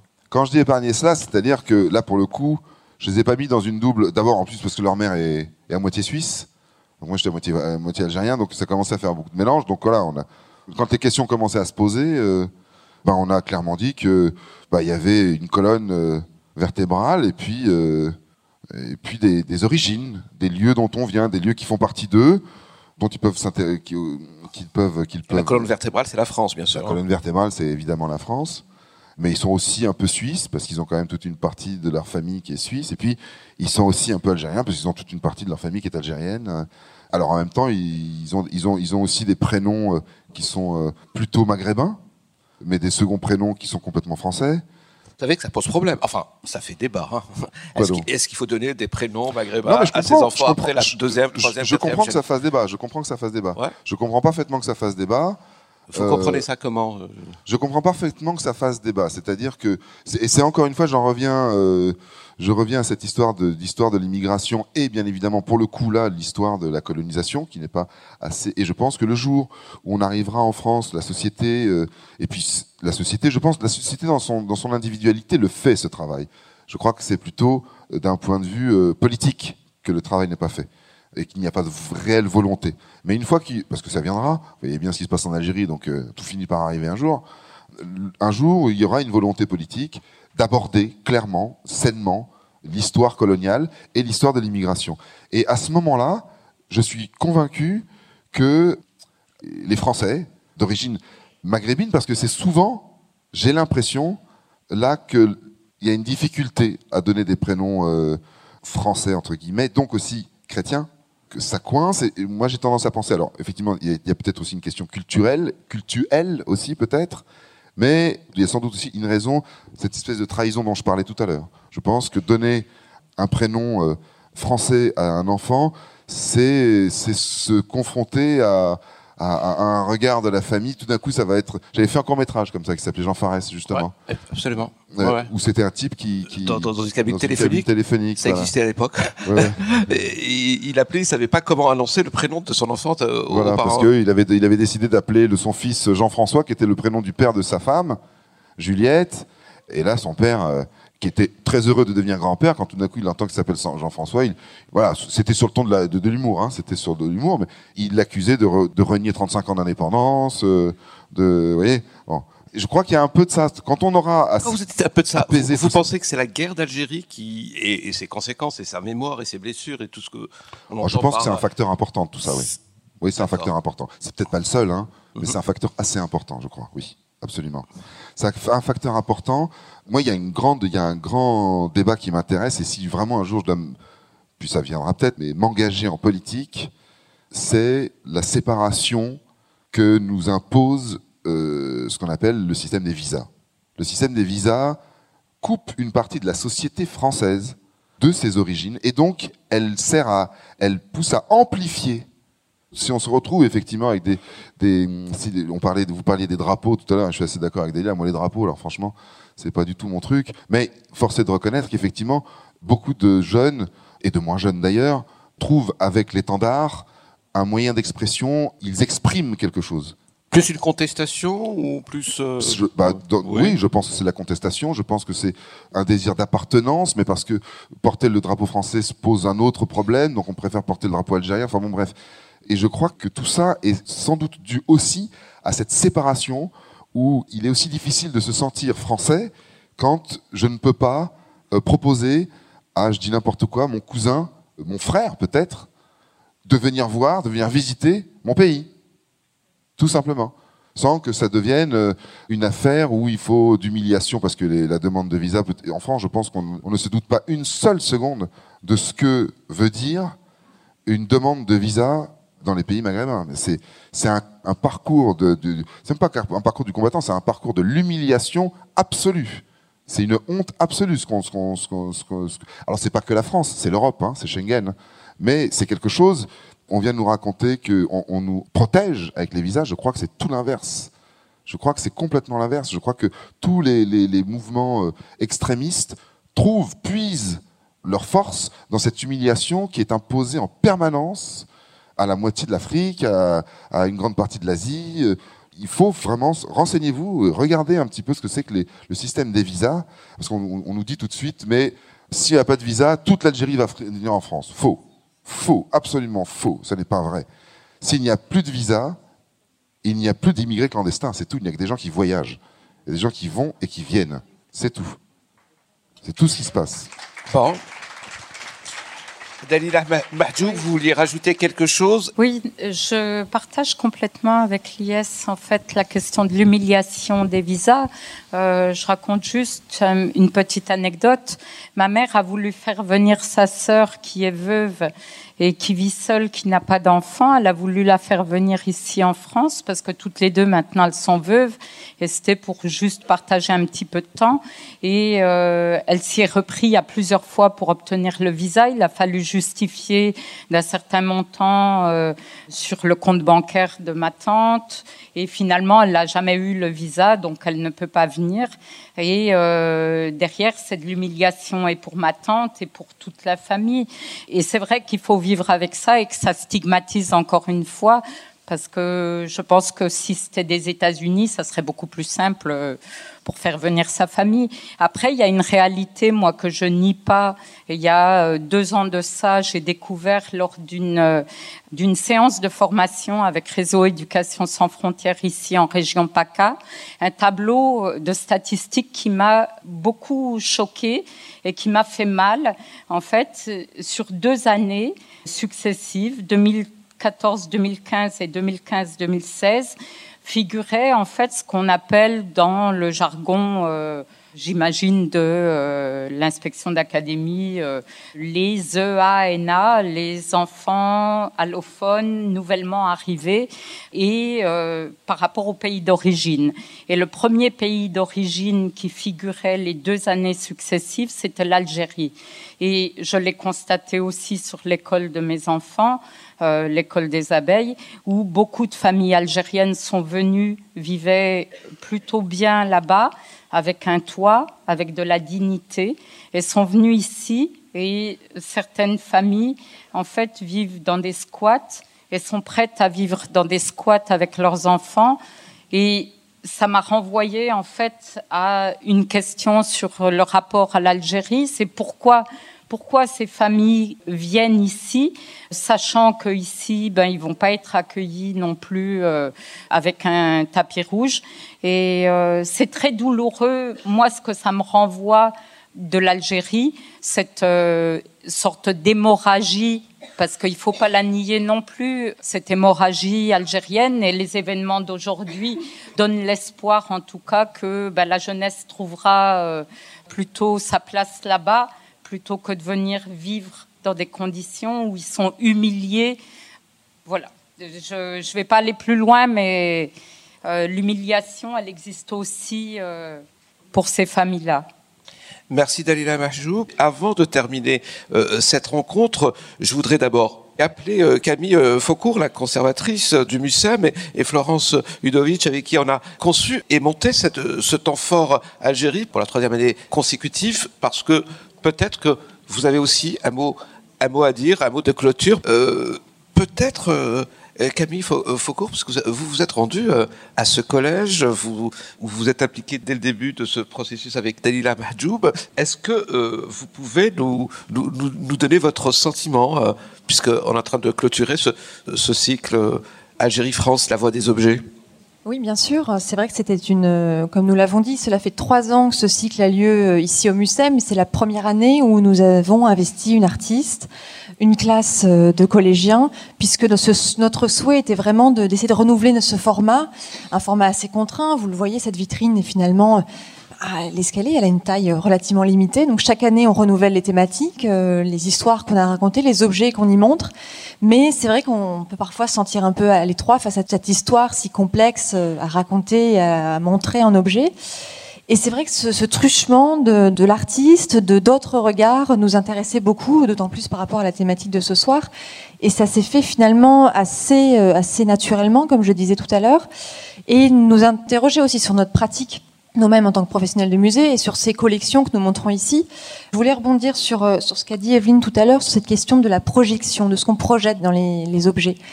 Euh, et sur ce qu'un conservateur tente lui-même de faire passer, de, de, dire quand il expose, euh, quand il fabrique une exposition. C'est vrai qu'on n'est jamais certain de la réception de ces collections. Dans un musée de, de beaux-arts, on sait que la première appréhension du visiteur va être celui de l'approche esthétique, de l'émotion. Euh, c'est presque immédiat. On, on est face à une œuvre d'art, on ressent sa beauté, on est touché ou pas d'ailleurs. C'est assez direct. Euh, ici au Mucem, euh, je vous montrais ces objets du quotidien contemporain. C'est pas une émotion esthétique forcément qu'on va avoir directement, mais plutôt une projection de son propre quotidien, de ses propres référents. se dire oui, cet objet, je l'ai chez moi, je l'ai déjà vu, je l'ai déjà utilisé. on est plutôt dans ce rapport-là qui de fait ouvre un champ des possibles, des identifications et des interprétations beaucoup plus large en fait. Et c'est ça qui nous intéressait à travers ce, travail avec les collégiens. En fait, on s'est un peu mis en danger, ou en tout cas on a voulu se mettre un peu hors de notre zone de confort pour nous dire, bon, est-ce que ce que je veux dire dans cette vitrine, c'est perçu tel quel ou pas? Et qu'est-ce que ça m'apporte? Qu'est-ce que ça m'a apporté en plus que de convoquer euh, ces, jeunes autour de cette vitrine? Et ça, en ça, je pense que l'expérience a été euh, réussie mais je pense que c'est une belle conclusion pour ces trois séances de cette année que d'avoir pu euh, aboutir et aller au bout de cette ambition-là. Donc vraiment, euh, pour moi, un bilan très très euh, positif. Florence Udovic, merci. Euh, oui, juste euh, très simplement, cette histoire commune n'a toujours pas été écrite, en tout cas à quatre mains. Je ne suis pas sûre qu'elle soit en passe de l'être prochainement, aussi bien euh, l'histoire de l'Algérie et de la France que plus largement l'histoire de la colonisation coloniale et même l'histoire de l'immigration. Et c'est la raison pour laquelle, en tant que conservatrice, puisque nous, nous avons des objets, et eh bien très simplement, on se dit que les objets peuvent être des truchements. Et avec ce montage qu'on a fait, qui est assez inédit, je crois, que de mettre dans une vitrine aussi petite soit-elle des objets et de faire que toutes les, les disciplines et aussi toutes les générations puissent se retrouver autour d'elles, partager les questionnements, les réflexions et surtout ouvrir vers d'autres champs comme je crois. Euh, et là, je vous invite véritablement à aller voir la vidéo que nous n'avons pas assez vue euh, de, ces, de ces collégiens euh, et collégiennes et aussi professeurs qui ont participé grâce à, à l'intelligence de Dalila pour voir combien, et eh bien, naturellement, cette histoire demeure riche, mais aussi peut être renouvelée, comment dire, réappropriée et aussi ouvrir vers peut-être une autre manière de la raconter. Je crois que véritablement, c'est la raison pour laquelle, en tout cas, nous, nous sommes tous euh, très heureux ce soir de pouvoir partager ça avec vous. Euh, c'est très partagé. Merci beaucoup, euh, Florence. Je suis pas d'accord avec vous sur un petit point. Vous dites que c'est pas demain qu'on va écrire l'histoire à quatre mains. J'ai vraiment l'impression que chacun dans son coin, les historiens, alors pas les institutions, on est d'accord, mais les historiens et surtout les artistes, comme on va voir à l'aperçu très vite, sont en train d'écrire cette histoire à travers de la fiction, à travers des documentaires, à travers des films, à travers de la musique. Et là, on aura et la littérature, et le jeu, et la musique. Merci beaucoup. C'est à vous, les artistes, maintenant. Dans un instant, donc, Lias Salam et Hakim Hamadouche.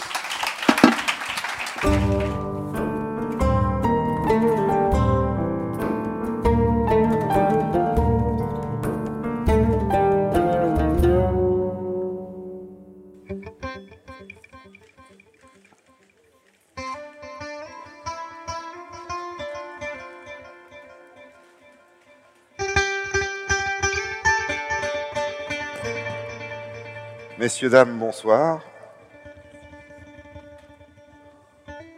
On va vous proposer ce soir la lecture de quelques extraits du dernier livre de Nina Bouraoui qui s'intitule Tous les hommes désirent naturellement savoir.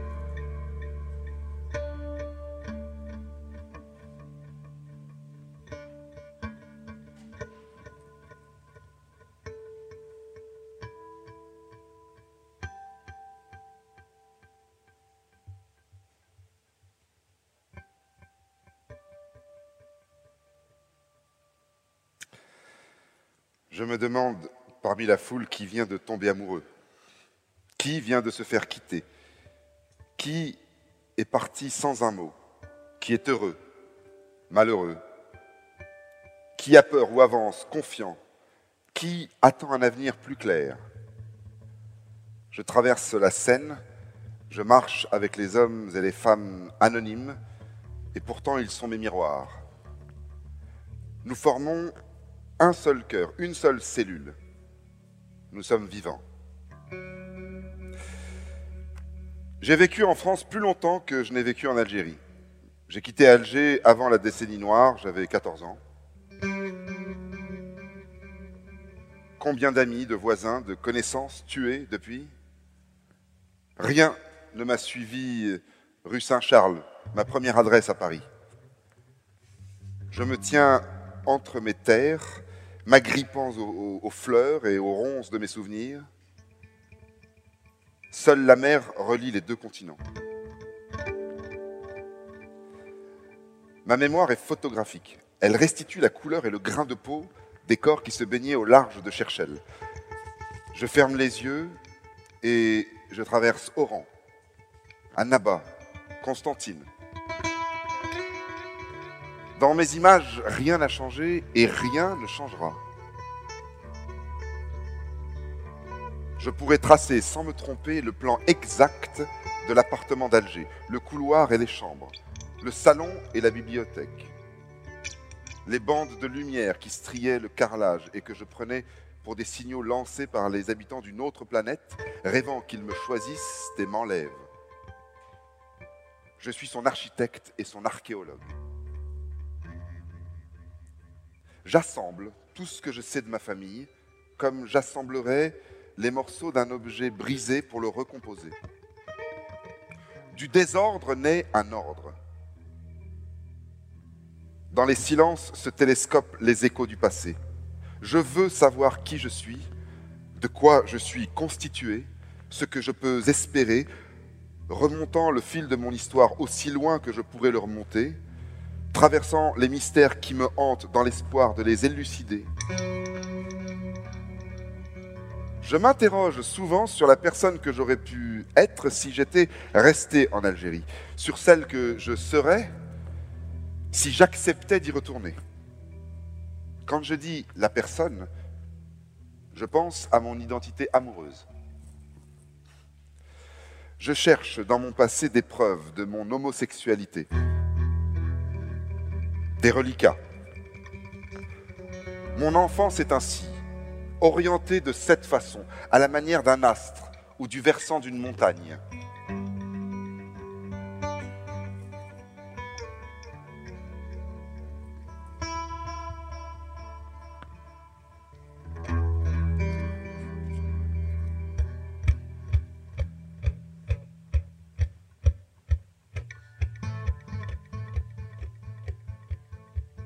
Paris s'ouvre à moi.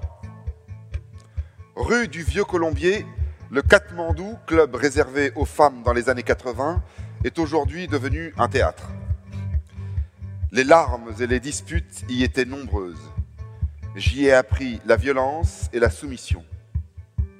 Il me suffit de fermer les yeux pour que ressurgisse le décor qui abritait mes nuits et de tendre la main pour saisir la main de celle que j'étais. Je n'ai pas perdu ma jeunesse. Je viens d'elle et elle m'annonçait.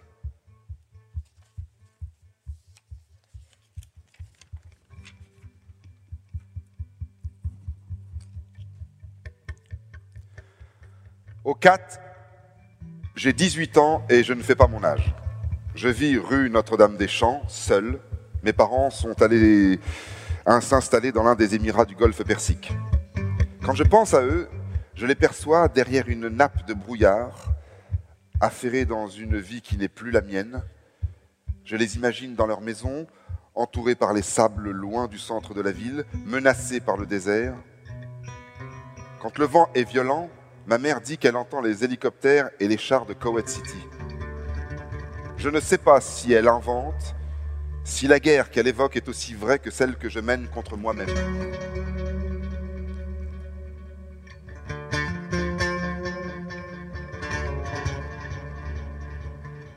La première fois au 4, on me demande mes papiers. Puis je deviens inhabitué. Je m'y rends le vendredi et le samedi, le mardi et parfois le jeudi.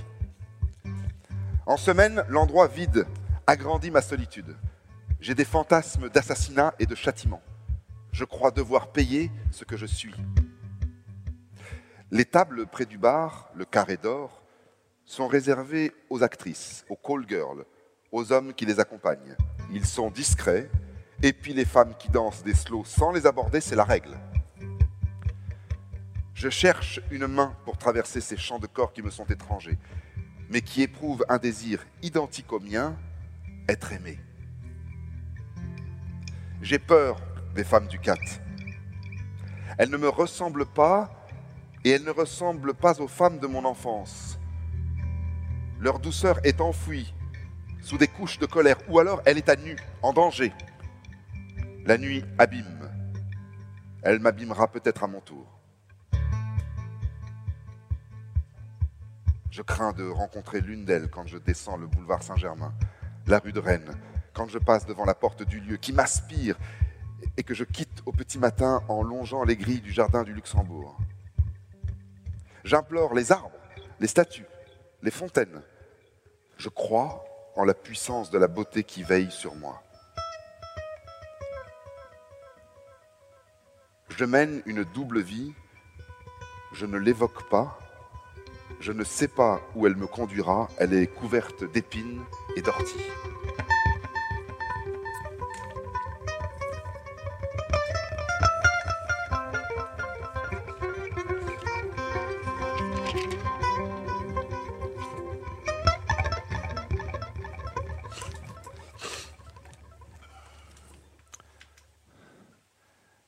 Ma mère entre dans notre appartement, l'appartement d'Alger.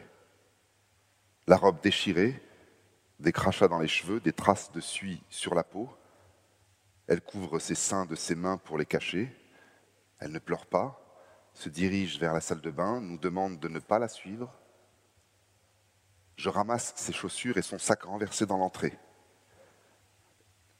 Je l'attends dans ma chambre, ma sœur m'y rejoint. Je fabrique un avion en papier et le projette contre un mur. Nous faisons comme si de rien n'était. Ma mère se lave longtemps, frotte son corps pour faire disparaître l'empreinte des doigts qui l'ont touchée. Elle dit ensuite Un fou m'a attaqué, j'ai pu m'échapper, je me suis réfugié dans un magasin il a voulu étrangler un enfant aussi, mais je n'en suis pas certaine. J'ouvre toutes les fenêtres de l'appartement. La peur s'envole loin de nous. La beauté de la nature entre et nous enveloppe. La cime des arbres, les nuages que le soleil traverse.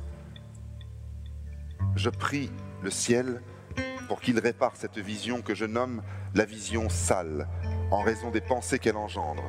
J'imagine un homme bête, pendu au cou de ma mère, la dévorant je viens de ce tréfonds. Plus tard, je m'infligerai le devoir de protéger toute femme du danger, même s'il n'existe pas.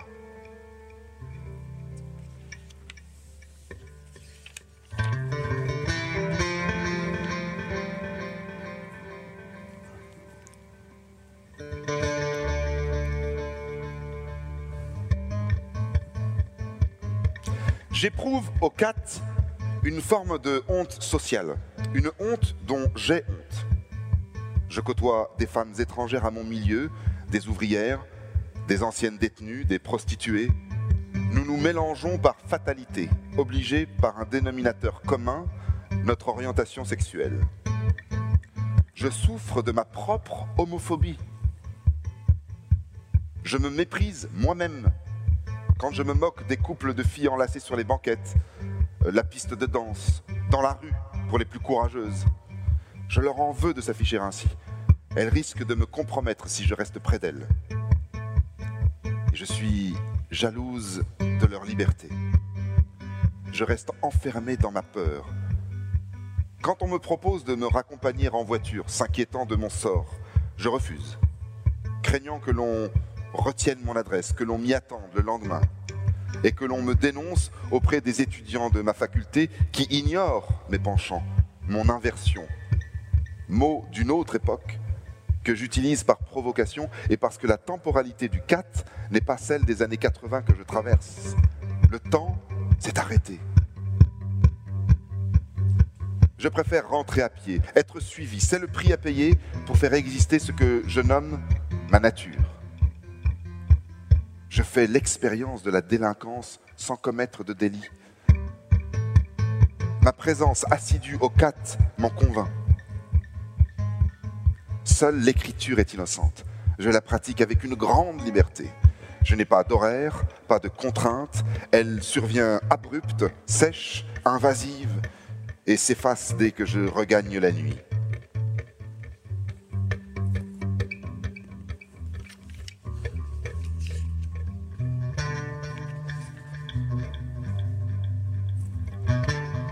Mes nuits changent quand j'intègre une bande, la bande d'Elie. Je me présente pour être acceptée comme celle qui écrit avec un léger mépris. Ellie est blonde avec des cheveux courts. Elle porte des tailleurs Chanel, des rangs de perles et des foulards Hermès. Elle ne danse que sur les chansons de Bibi Flash et de Chagrin d'amour. Ellie boit du whisky, de la vodka, du rhum, tout ce qui l'enivre très vite. Elle n'a pas de temps à perdre. Elle s'ennuie, rien ne l'amuse vraiment, ou si peu. Plus personne ne l'étonne. Elle lit dans les âmes et les cœurs, elle connaît la vie, et à 25 ans, la mort est déjà pour elle une affaire réglée. Elle menace parfois de se suicider si elle ne trouve pas l'amour véritable d'ici la fin de l'année. Pourtant, l'amour, elle n'y croit pas. Malgré sa folie, Ellie me rassure. C'est à sa voix si spéciale que je la reconnais dans la nuit, cette forêt de femmes parmi lesquelles je me fraye un chemin pour la retrouver.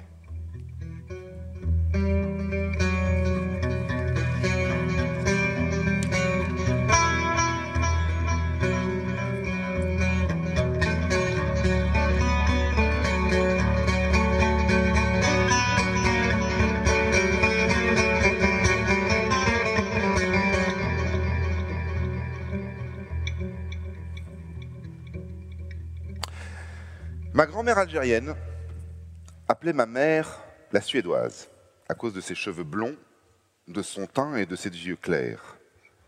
Lorsqu'elle l'a rencontrée, elle l'a serrée dans ses bras, ventre contre ventre, poitrine contre poitrine. Elle l'a embrassée comme si c'était sa fille. Elle a caressé son visage, ses épaules, sa peau. Elle lui a dit qu'elle était belle, très belle même, et surtout très douce, ce qui est une qualité chez une femme. Puis elle lui a demandé de ne plus porter de bikini à la plage quand elle s'y rendait avec des hommes. Cela ne se fait pas en Algérie. Il y a des règles à respecter. Les rapports entre hommes et femmes s'organisent selon un ordre précis. Les cousines de mon père, ces prétendantes déçues, auraient bien mangé ma mère avec du sel et du poivre après l'avoir découpée au couteau.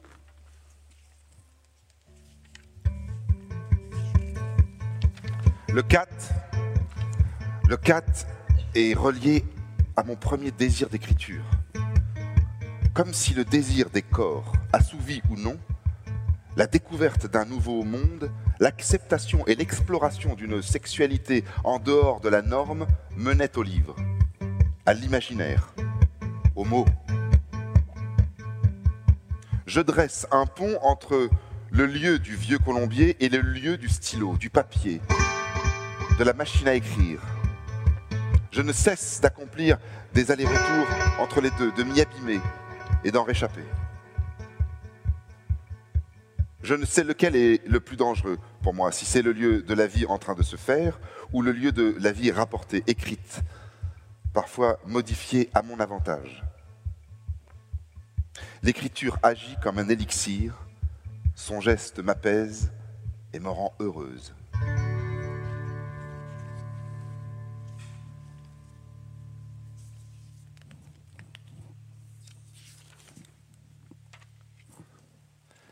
C'est un mardi soir. Je suis au bar du 4. Elle s'assied à une table près de la piste. Une sorte d'affaissement se produit, affaissement de l'espace, de la lumière, de la musique, des femmes qui l'entourent. Elle prend tout, ou plutôt son corps prend tout, cela va très vite. Je veux qu'elle soit mon début, comme la première scène d'un film, je pense que sa peau, ses baisers, me porteront chance, qu'elle sera un talisman.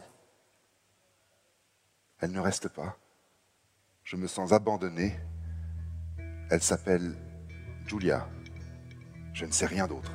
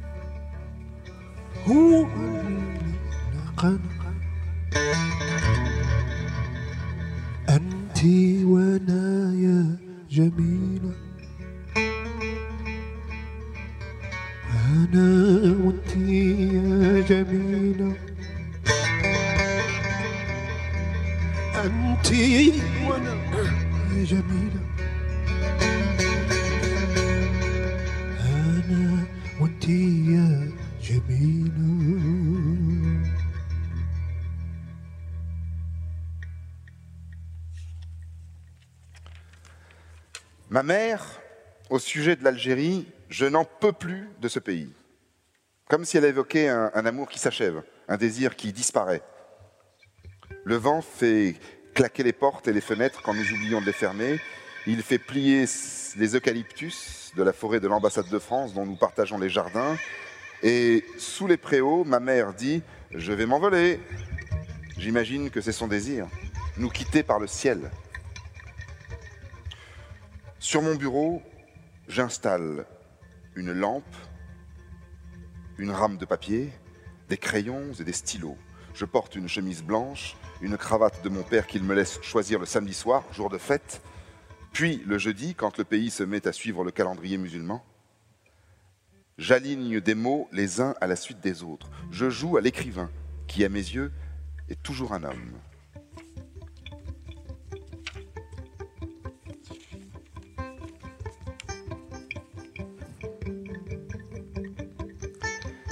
Il y a, il y a une enfance homosexuelle.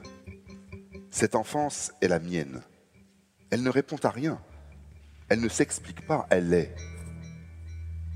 Il y a une histoire de l'homosexualité, des racines et un territoire. Elle ne vient pas du désir, du choix, elle est. Comme on pourrait le dire de la composition du sang, de la couleur de la peau, de la taille du corps, de la texture des cheveux. Je la vois organique. Cela me plaît de l'envisager ainsi. L'enfant homosexuel n'est pas l'être raté, il est l'être différent, hors norme et à l'intérieur de sa norme à lui, dont il ne comprendra que plus tard qu'elle le distingue des autres, le condamnant au secret, à la honte. Je trouve ma place dans ma famille.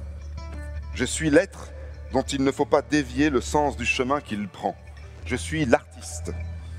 J'ai le droit de me déguiser, de me travestir, de jeter mes robes, de ne pas me nourrir, de plonger dans les tourbillons de la mer agitée, de menacer de sauter du balcon quand je ressens de l'injustice à mon égard. Bien souvent, la sévérité de mon père. Je souffre des crises de fièvre deux fois par an, sans raison. La fièvre de l'esprit fou. À l'école primaire du Petit Hydra, je surprends deux surveillantes dans la cour de récréation dire à mon sujet Le pire, c'est que les parents savent et qu'ils ne font rien.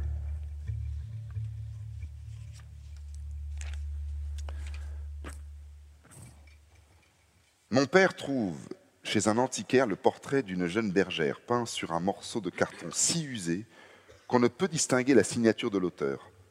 Ma mère le fait encadrer, persuadée de détenir l'œuvre d'un peintre orientaliste. La petite bergère porte une robe kabyle à motifs bleus et rouges, des bracelets à chaque poignet, elle a les cheveux bouclés, des yeux si doux que l'on a envie de pleurer si on les regarde pendant trop longtemps, entraînés vers le fond de son âme. Je l'ai achetée parce qu'elle a l'air aussi fragile que toi, dit mon père.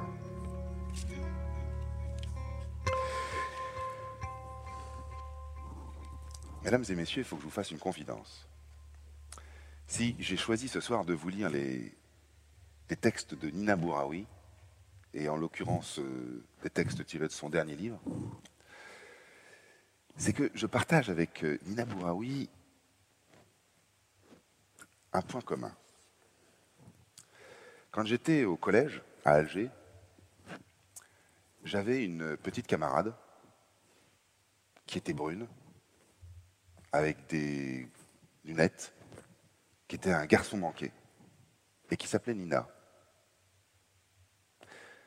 La seule chose que j'ai gardée de cette époque, c'est une photo. J'ai très peu de photos du collège, mais j'ai une photo qui m'est restée. Et qui est une photo où je suis assis à côté de cette Nina, que je n'ai plus jamais revue. Depuis que je lis Nina Bouraoui, je me pose la question, je me demande si c'est la même personne. Il y a une ressemblance troublante, non? Vous ne trouvez pas? Ça pourrait, je veux dire, elle a, elle a- elle- elle a 14 ans là. Et donc j'ai passé des années. Ah si. Bah si. Tu trouves pas qu'elle que- qu'elle ressemble un peu à Nina Bouraoui? Enfin, Nina Bouraoui aujourd'hui, je veux dire. Tu peux te dire qu'un visage comme ça a évolué et est devenu celui de Nina Bouraoui d'aujourd'hui. Bon, de toute façon, dès qu'il peut me contredire, il me contredit. Voilà. Enfin, voilà. Et, voilà. Et je, poursuis, je, porte ce questionnement depuis des années.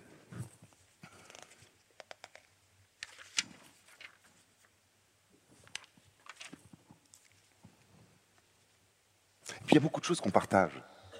Énormément de choses qu'on partage. Quand je lis ces romans, il y a plein de choses que je retrouve, que j'ai vécues.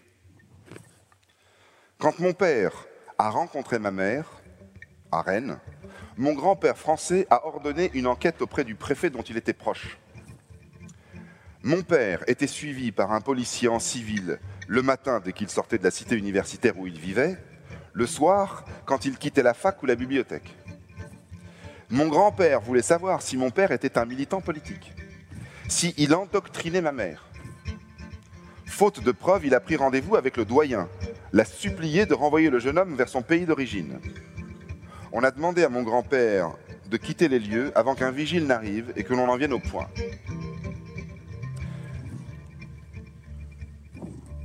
Moi, ma mère, quand elle a rencontré mon père, ma grand-mère a écrit au pape. Ouais. Ouais. Pour lui demander si elle pouvait épouser un musulman.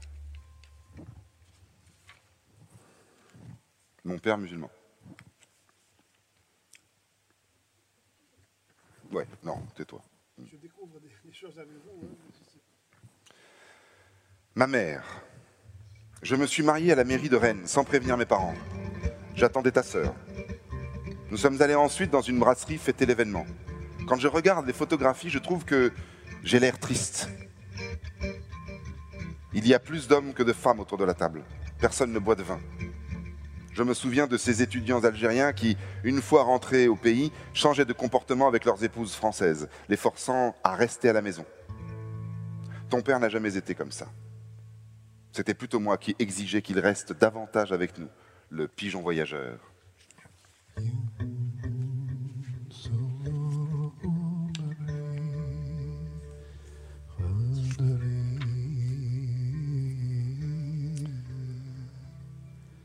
La peintre Baya est une amie de ma mère. Elle est très grande, très maigre. Ses mains sont fines comme les pinceaux qu'elle tient pour tracer ses femmes aux cithars, aux oiseaux, aux poissons, dont les robes fleuries se soulèvent dans mon imagination avec le vent qui s'engouffre dans le patio de sa maison de Blida, où nous lui rendons visite une fois par mois. Elle presse des citrons dans sa cuisine et nous fait patienter au salon avant de nous dévoiler ses dernières toiles. Je l'imagine mêler au jus quelques gouttes de son sang pour contaminer le mien, pour que son don se propage en moi.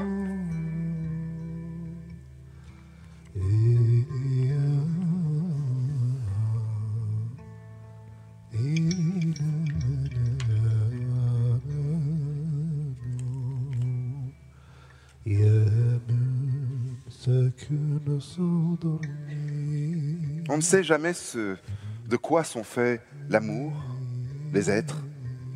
Personne ne connaît vraiment l'autre. On est toujours surpris en bien ou en mal. C'est ça la vérité. Quand le réel devient plus fort que le lien, que le désir, que l'hypnose amoureuse. Il faut savoir l'accepter. La vie n'est pas un rêve Nous ne sommes pas sur Terre pour avoir sans cesse du plaisir. La part qui pèse est supérieure à la légèreté. Répond ma mère quand je l'interroge sur sa définition du bonheur.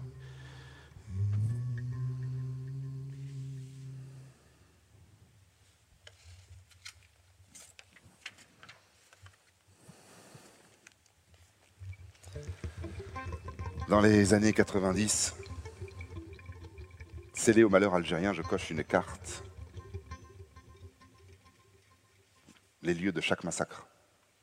Lieu où j'ai embrassé le soleil, profité des bains de mer sans fin. La Méditerranée était mon royaume. Je faisais corps avec la nature et ses lois. Je, bravais le danger des rouleaux, des fausses aspirantes et des lames de fond. Je ne la redoutais pas. À cette époque, un récit m'obsède. Je vois chacune de ces images comme si elles avaient été projetées sur les murs de ma chambre. Ce récit, il faudrait que je l'écrive pour m'en libérer et je ne l'écris pas. Je le nomme le projet zéro, car il me semble être à l'origine de tout ce que je pourrais écrire ensuite. Il n'en reste que des bribes.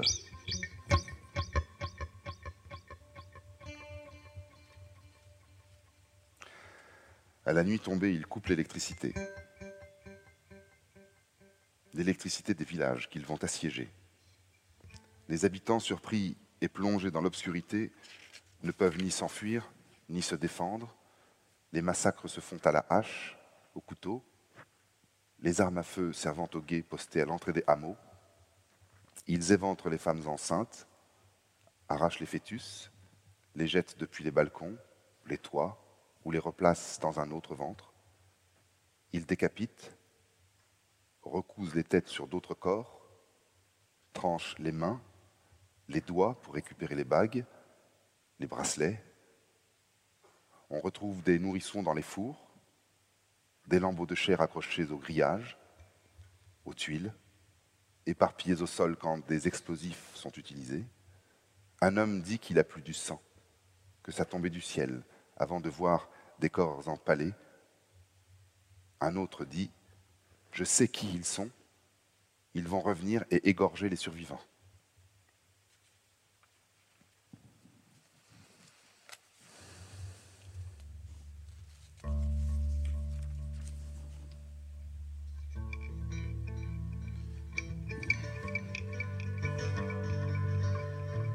شحال من الكلمة خافوا منها. وشحال مربيع وجاز عليهم. وشحال من الكرش. تخبى. شحال من كلمة خافوا منها. وشحال من الكرش بكات وليدها. وشحال من الشمس. تخبات عليهم. شحال من ربيع وجاز عليهم هي هي النار أش عملتي في وليدي؟ هي النار أش عملتي في وليدي؟ هي النار أش عملتي في وليدي؟ هي النار أش عملتي في وليدي؟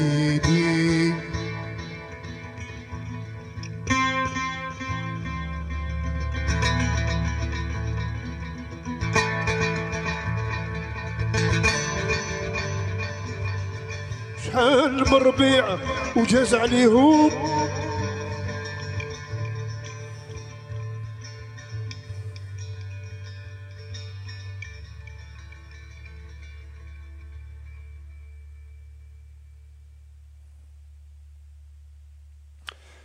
Cette photo elle a été prise euh, donc, au lycée Descartes, dans une classe de permanence. On était censé être en permanence. Non, est-ce que Nina était à Descartes? Je sais pas. Je sais pas. Il reste un petit peu de baklawa, de qalbellouz, de Ils ont tout mangé, ils nous ont rien laissé. hein, ok. Vous nous avez rien laissé Et nous, on mange quoi ce soir? Bah, euh, écoute, euh, je ne sais pas, je ne sais pas. Il faudra que je lui demande, il faudra que je lui pose la question. Au 4. La femme qui tient le vestiaire ouvre la porte, filtre les clients du 4, s'appelle Mariam. Elle est africaine. Elle travaille là depuis l'ouverture du club. Et Lula l'a prise sous son aile comme les caïds se prennent d'affection pour les plus fragiles. Elle veut ressembler à Tina Turner. Se coiffe, s'habille comme elle, avec des jupes en cuir, des robes moulantes. Je ne sais pas si elle aime les femmes. Je ne sais rien de ses amours. Et quand une fille tente de la séduire, elle éclate de rire. Sa seule passion est son fils pour qui elle travaille dur. Pour Mariam, la nuit est une putain, livrant autant d'ombre que de lumière, autant d'espoir que de déception. Elle s'en protège, me conseille de faire de même, surtout en raison de ma jeunesse. Il y a d'autres endroits pour s'amuser, d'autres gens à rencontrer dans la vie, au soleil, aux terrasses de café. Mais passé minuit, plus personne ne vaut rien, chacun se cache derrière un masque. J'avance à visage découvert et Mariam m'appelle bébé. Quand personne ne peut me raccompagner en voiture ou à pied chez moi, je ne veux plus rentrer seul. J'attends près d'elle que le jour se lève. Je suis souvent la dernière au 4. On ne fait pas attention à moi, je ne dérange pas. Je les regarde. Je suis au cœur du milieu des femmes, intégrée, assimilée, acceptée. C'est une nouvelle famille, si différente de la mienne. Marise nettoie le bar, Elula et Aimé font la caisse. Parfois, une serveuse ouvre une bouteille de champagne. On ne m'en propose pas, je suis l'enfant encombrant que l'on aime bien, que l'on garde près de soi malgré tout. petit matin, dans la rue, je me sens protégé par le soleil qui s'est levé. Chacun d'entre nous se sépare au métro Rennes pour aller dormir avant de se retrouver pour un nouveau soir. Cela m'évoque des tours de grande roue. J'ai le vertige parce que même si rien n'arrive, tout peut arriver. Vivre en décalage du temps des autres me donne un sentiment d'éternité.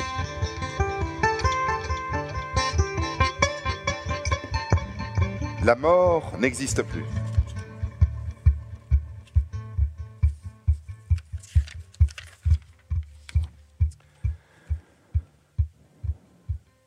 Je suis habillé en noir, pantalon et col roulé fin. J'ai maigri. Ma nature homosexuelle a recouvert mon enfance, mon adolescence et une partie de ma jeunesse. Je suis pourvu d'un autre corps à force de sorties, d'idées étranges, de désirs obsédants, refoulé. Le jour de mon rendez-vous avec Julia est arrivé. J'écris quelques pages, puis les déchire, craignant qu'elles ne soient découvertes si je ne rentrais pas. Mes fantasmes de disparition réapparaissent. J'associe la rencontre à un enlèvement, le premier baiser à un crime. Je vise une révolution dont je suis l'unique témoin, ne pouvant confier mes craintes et mon excitation à personne. Ma famille ne pourrait pas comprendre. Ellie se moque de moi à la moindre occasion. Ellie me demande de passer chez elle avant le 4. Elle m'accompagnera, bien sûr, si, et je la remercie, même si je ne suis pas certaine d'apprécier sa compagnie. Je me sers d'elle, comme l'on se sert d'une torche dans la nuit, et elle se sert de moi. Nous avons conclu une sorte de contrat tacite. Je suis parfois son alibi, parfois sa confidente, elle sait ma capacité à entendre ses plaintes, ses histoires, rien ne me choque. Elle me fait confiance, sait que je ne parle pas, je garde tout pour moi, non par respect, mais par intérêt. Ces récits me serviront un jour pour mes travaux d'écriture. Je n'ai pas honte de penser ainsi, de manquer de morale. Ellie m'attend. Elle porte un tailleur, elle fait plus que son âge. Elle a ouvert une bouteille de vodka plus tôt dans l'après-midi. Je refuse de boire avec elle. Tu n'es vraiment pas drôle. Elle a raison. Je ne suis pas drôle parce que j'ai peur. La nuit entre en moi, contamine mon sang. Et je pense au sida. Je ne sais rien de Julia et personne ne sait rien de personne. J'ai envie de demander à Ellie si elle a déjà fait un test. Je n'ose pas. Elle fume sur son balcon en regardant le ciel et me lance agacé. C'est vraiment pour toi que je viens, parce que Julia, je ne l'aime pas. Et le mardi, c'est juste l'horreur, le 4. J'aime déjà Julia, comme j'aime ce soir-là toutes les femmes de la Terre. Je suis dans l'élan et je suis l'élan. Ellie ne peut plus me retenir, elle le sait. Je crois qu'elle est jalouse. Nous ne sommes rien, dit Ellie dans le taxi. Rien du tout, juste de la poussière et encore. Le chauffeur me regarde dans son rétroviseur. J'ai envie de lui annoncer que je joue ma chance ce soir. En longeant le jardin du Luxembourg, j'imagine que chaque arbre contient le corps de Julia. Nous arrivons au 4 sur la chanson de Stéphane Echer. Combien de temps? Elle dit tout de moi, et davantage, mais je ne le sais pas encore. Élie salue des filles qu'elle connaît. J'ai envie de m'enfuir. Je reste. Je pense à l'île près de Bérard, aux amis de ma sœur dont les peaux brillaient au soleil. Je me souviens qu'à cet endroit précis, entre la mer et la terre, sur le rocher suspendu, j'ai su ce qu'était la jouissance de vivre. Assis à la table des près du bar, j'attends un signe. Je ne vois rien. Il y a peu de clientes pourtant, et dans ma tête, le refrain tourne en boucle. Combien de temps? Avec la phrase d'Elie, elle ne t'invitera, elle t'invitera pendant les slows. Je demande à Ellie si elle a vu Julia.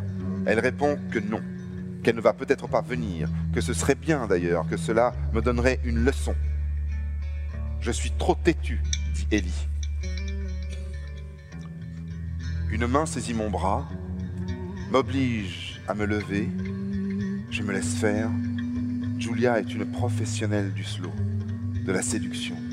Elle est sûre d'elle, a raison de l'être. Elle est belle, malgré sa légère vulgarité qui est bien réelle dans sa façon d'être, de bouger, de se déplacer. Elle porte une chemise blanche, glissée dans un fuseau noir, des escarpins et un manteau qui tombe sur ses chevilles. Elle plaque son ventre contre mon ventre, passe sa main dans mes cheveux. Je tremble,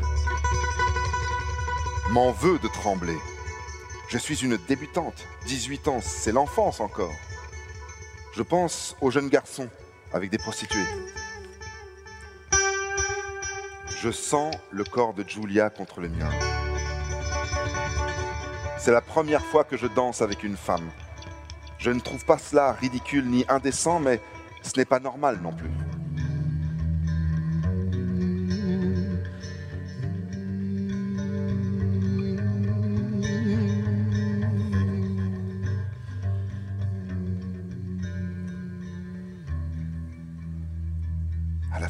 Elle prend mon visage entre ses mains et m'embrasse.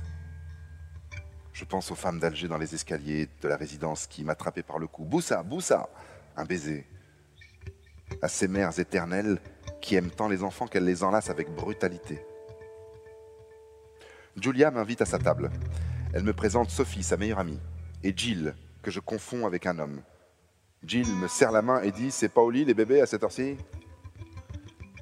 Sophie est grande et blonde, elle est hôtesse de l'air à la Lufthansa. Mais elle aurait voulu être mannequin. Il lui arrive de faire des photographies pour de la lingerie, mais elle n'est pas assez grande pour défiler. Gilles a les cheveux courts et bouclés, les traits fins, le corps comme celui d'un garçon. Elle tient un magasin de vêtements. Elles se sont connues il y a trois ans, au bain-douche. Avant, Sophie était avec des hommes. Elle dit qu'avec Gilles, c'est pareil, mais en mieux. Elle ne cherche pas la féminité, n'est pas sûre d'ailleurs d'aimer vraiment les femmes. Avec Gilles, c'est autre chose, qu'elle n'arrive pas à nommer. J'ai envie de quitter le 4, partir. Quitter Paris, prendre un avion et rejoindre ma famille qui vit à des milliers de kilomètres dans le Golfe. Je me sens seul, désaxé de ma normalité. Julia veut me revoir le samedi suivant, chez elle me donne son numéro de téléphone, je ne lui donne pas le mien. Elles s'en vont, me proposent de me déposer en voiture, je refuse. Je ne veux pas qu'elles connaissent mon adresse.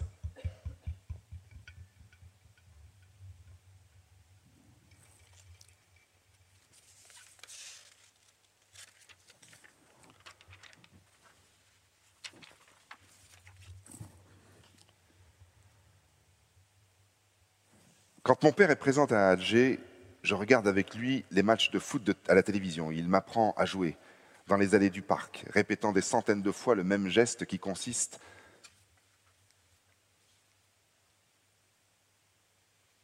à frapper la balle avec l'extérieur du pied pour qu'elle vrille et trompe le gardien de but. Quand l'équipe des Fennecs gagne, je sors sur le balcon et avec tous les garçons de la résidence, nous répondant d'étage en étage, en faisant clignoter nos lampes torches et en lançant des pétards et des pierres, je chante à tue-tête One, two, three, viva l'Algérie One, two, three, viva l'Algérie One, two, three, viva l'Algérie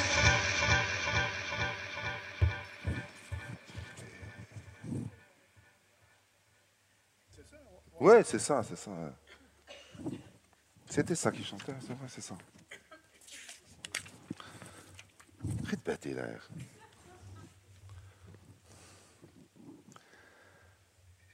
Nous sommes assis. Viva l'Algérie faut juste qu'on se dise que tout a une fin. Oui, j'ai. Ça. Nous sommes assis autour de la piste du 4 et les travestis font leur spectacle. La bande-son du playback grésille, tout est faux et tout est vrai. Les femmes qui regardent les hommes déguisés en femmes, les hommes qui chantent et dansent et qui ne veulent plus être des hommes pour cette nuit, cette grande nuit.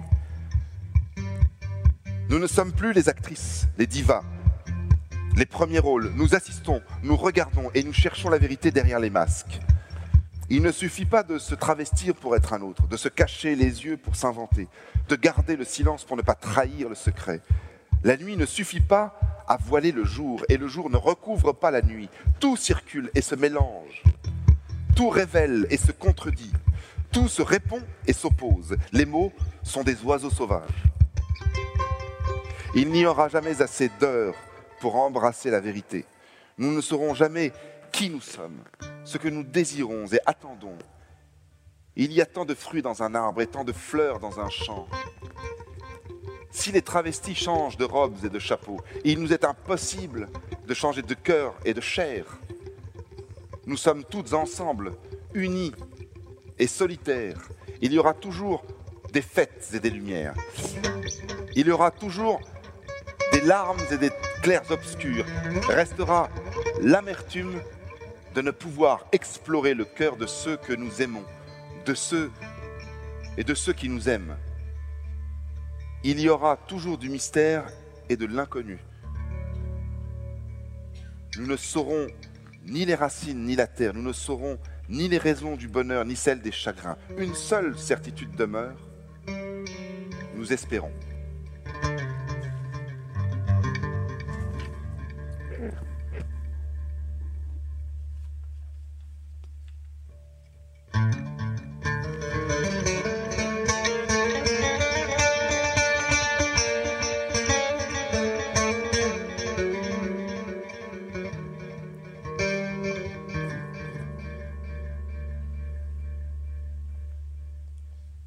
Me dirige vers l'autre rive, loin de mon quartier, livré aux mains du hasard. La Seine est mon repère. Les fleuves sont puissants comme le temps. Ils nous propulsent vers un avenir menaçant. Dans la foule, je me demande comment nous fabriquons nos existences, de quels matériaux usons-nous pour construire notre histoire et de quel passé sommes-nous les héritiers? Pourquoi choisir un chemin plutôt qu'un autre? Et comment savoir si nous avons raison ou si nous avons tort? Nous ressemblons au dessin préhistorique du Tassili Nadjer, avec nos arcs et nos flèches, dans le combat et la résistance, puis dans la paix, et le repos allongé sur des arbres qui pleurent. Il y aura toujours des guerres et des réconciliations. Notre cœur gardera toujours en mémoire ces passions perdues et retrouvées. Nous aurons toujours la préscience de certains êtres que nous rencontrerons et aimerons plus que nous-mêmes. Lorsque l'avenir nous effraiera, nous saurons que d'autres avant nous s'y sont engagés et nous attendent peut-être. Mais si les fleuves charrient nos années, il nous demeure impossible de remonter à la source. Nous ignorons combien d'amours et de, désaveux nous précèdent et combien de silences traversent nos silences. Nous ne cesserons de chercher à savoir, nous, les hommes, les femmes, égaux et différents, lancés dans le tourbillon de la ville et des atomes invisibles et magnétiques.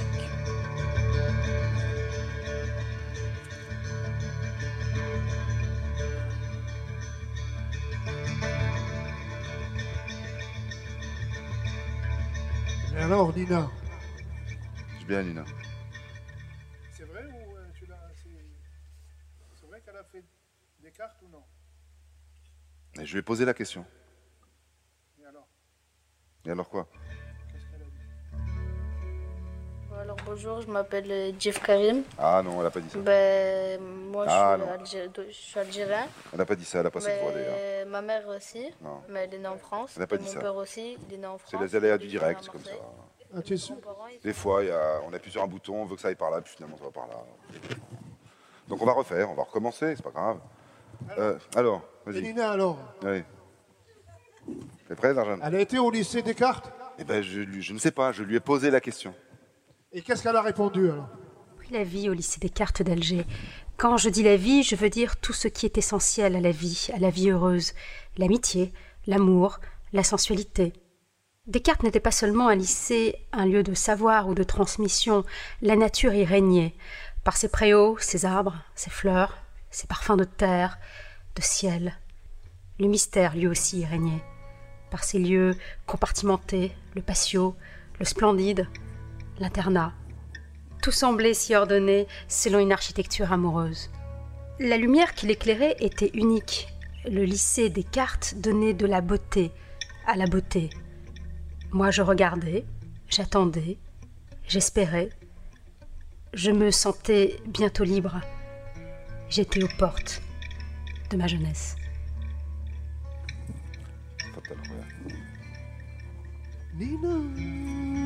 something black when rocking you. ديما بنت البلاد وراكي مخبية اليوم وانتي في قلبي ساكنة انتي يا نينا نينا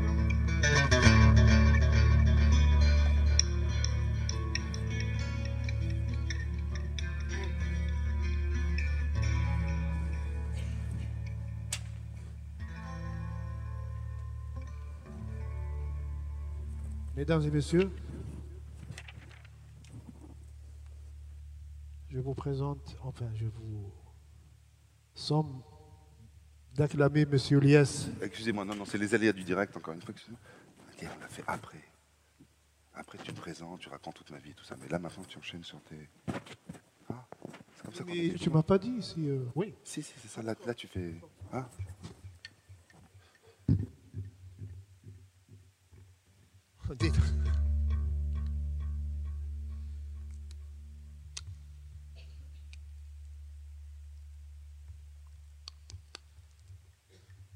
Alors, on va faire une petite, un petit moment. Je commence par un morceau qui s'appelle Ritour Riyad. J'ai toujours commencé mes concerts avec ce morceau parce qu'il est plein d'espoir. J'ai vu ce printemps. Enfin, ce printemps grandir. Voilà. C'est ce qu'il dit, enfin, le texte dit grosso modo ça. C'est un vieux texte, mais. Et puis c'est comme. euh, C'est d'actualité, donc. Euh, c'est un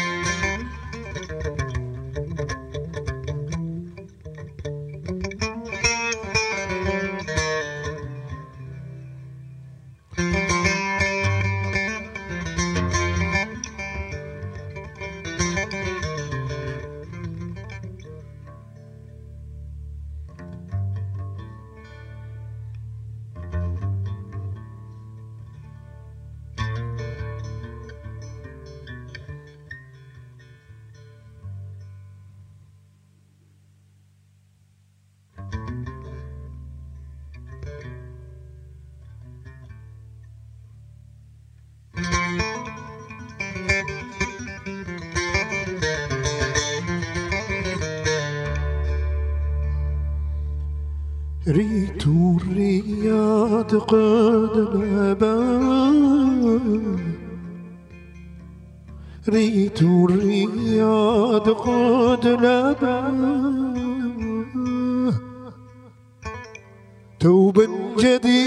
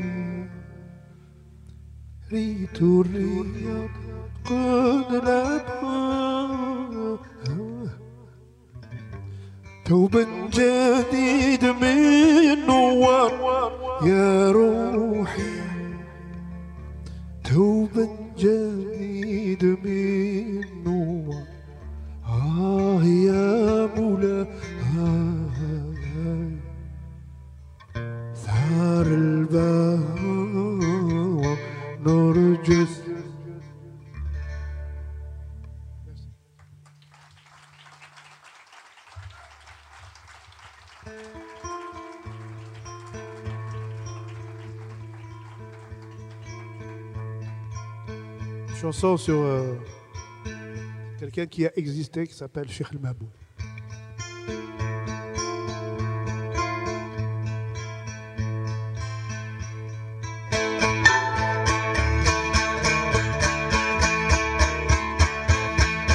Cheikh Mabou, Cheikh تابعين له بالحجر كل مقلوبين. شيخ مسكين ما خليتوش ترونكيل تابعين له بالحجر كل مقلوبين. فيكم بعيون الجيعانين. تردوا له زعفكم بكلام خشين. يشوف فيكم بعيون الجيعانين. تردوا له زعفكم بكلام خشين اسمع انت يلي تصلي اسمع انت يلي تخبي. اسمع انت يلي تنوي. اسمع انت يلي تدري. خذ الحمامة اللي توسي. حطها فوق الشعب. المعني وتنبهوا بكلام شرفي. وعلى الشيخ اللي قلبه يغنى. خد الحمامة اللي توصي حطها فوق الشعب اللي بعدني. وتكبهم بكلام شرفه وعلى الشيخ اللي قلبه يغنى. يغنى. آه يا شيخ. يغنى. شيخ شيخ. المهبول. شيخ شيخ. البهلول شيخ شيخ. المهبول. شيخ شيخ. البهلول شيخ شيخ اي البهبول شيخ شيخ اي البهلول شيخ شيخ اي البهبول شيخ شيخ اي البهلول شيخ شيخ وش راك تقول شيخ شيخ معلش تقول شيخ شيخ اي البهبول شيخ شيخ اي البهلول شيخ شيخ قول لي وراك شيخ شيخ هو يجيك شيخ اي البهبول شيخ شيخ اي البهلول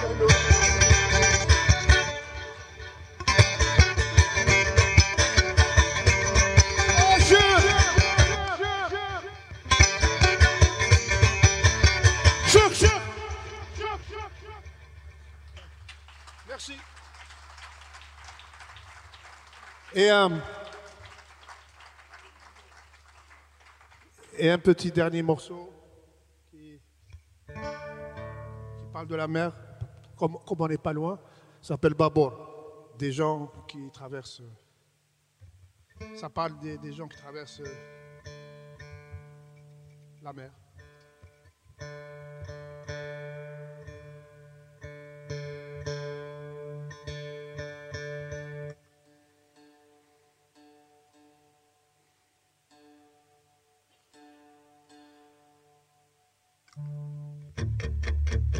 ها يا السردين يا السردين خمسة كيلو بعشرين أرجي أرجي مرسي مرسي أرجي تدرو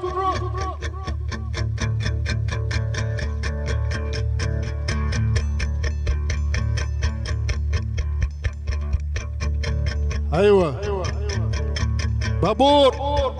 يا بابور روح درت لي جمرة فوق الروح وخليتني مجروح.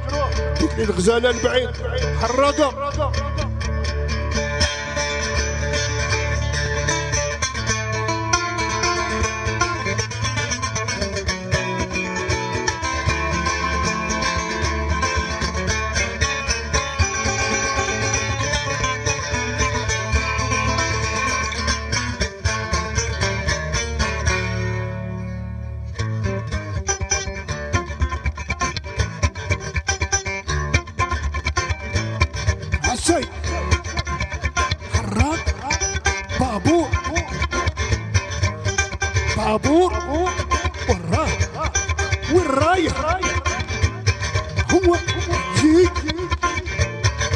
هاجي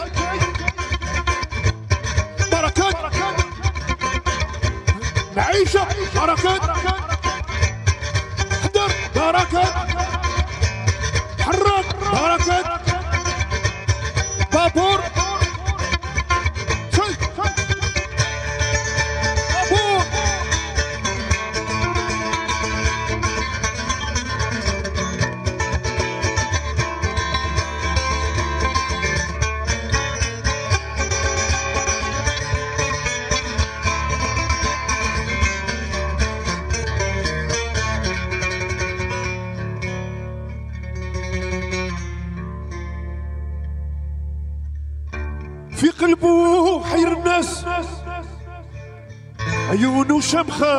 شمخة كالكاس كتابه معمرة. يا نمس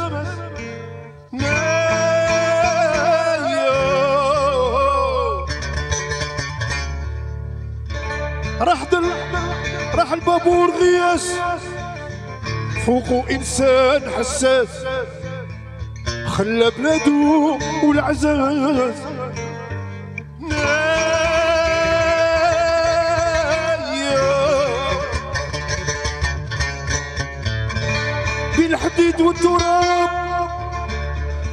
جري هرب والسما كلمة وسحابة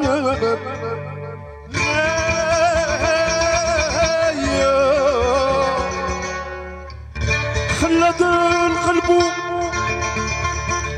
وحبيبته الحلالية وسحابه جمعية.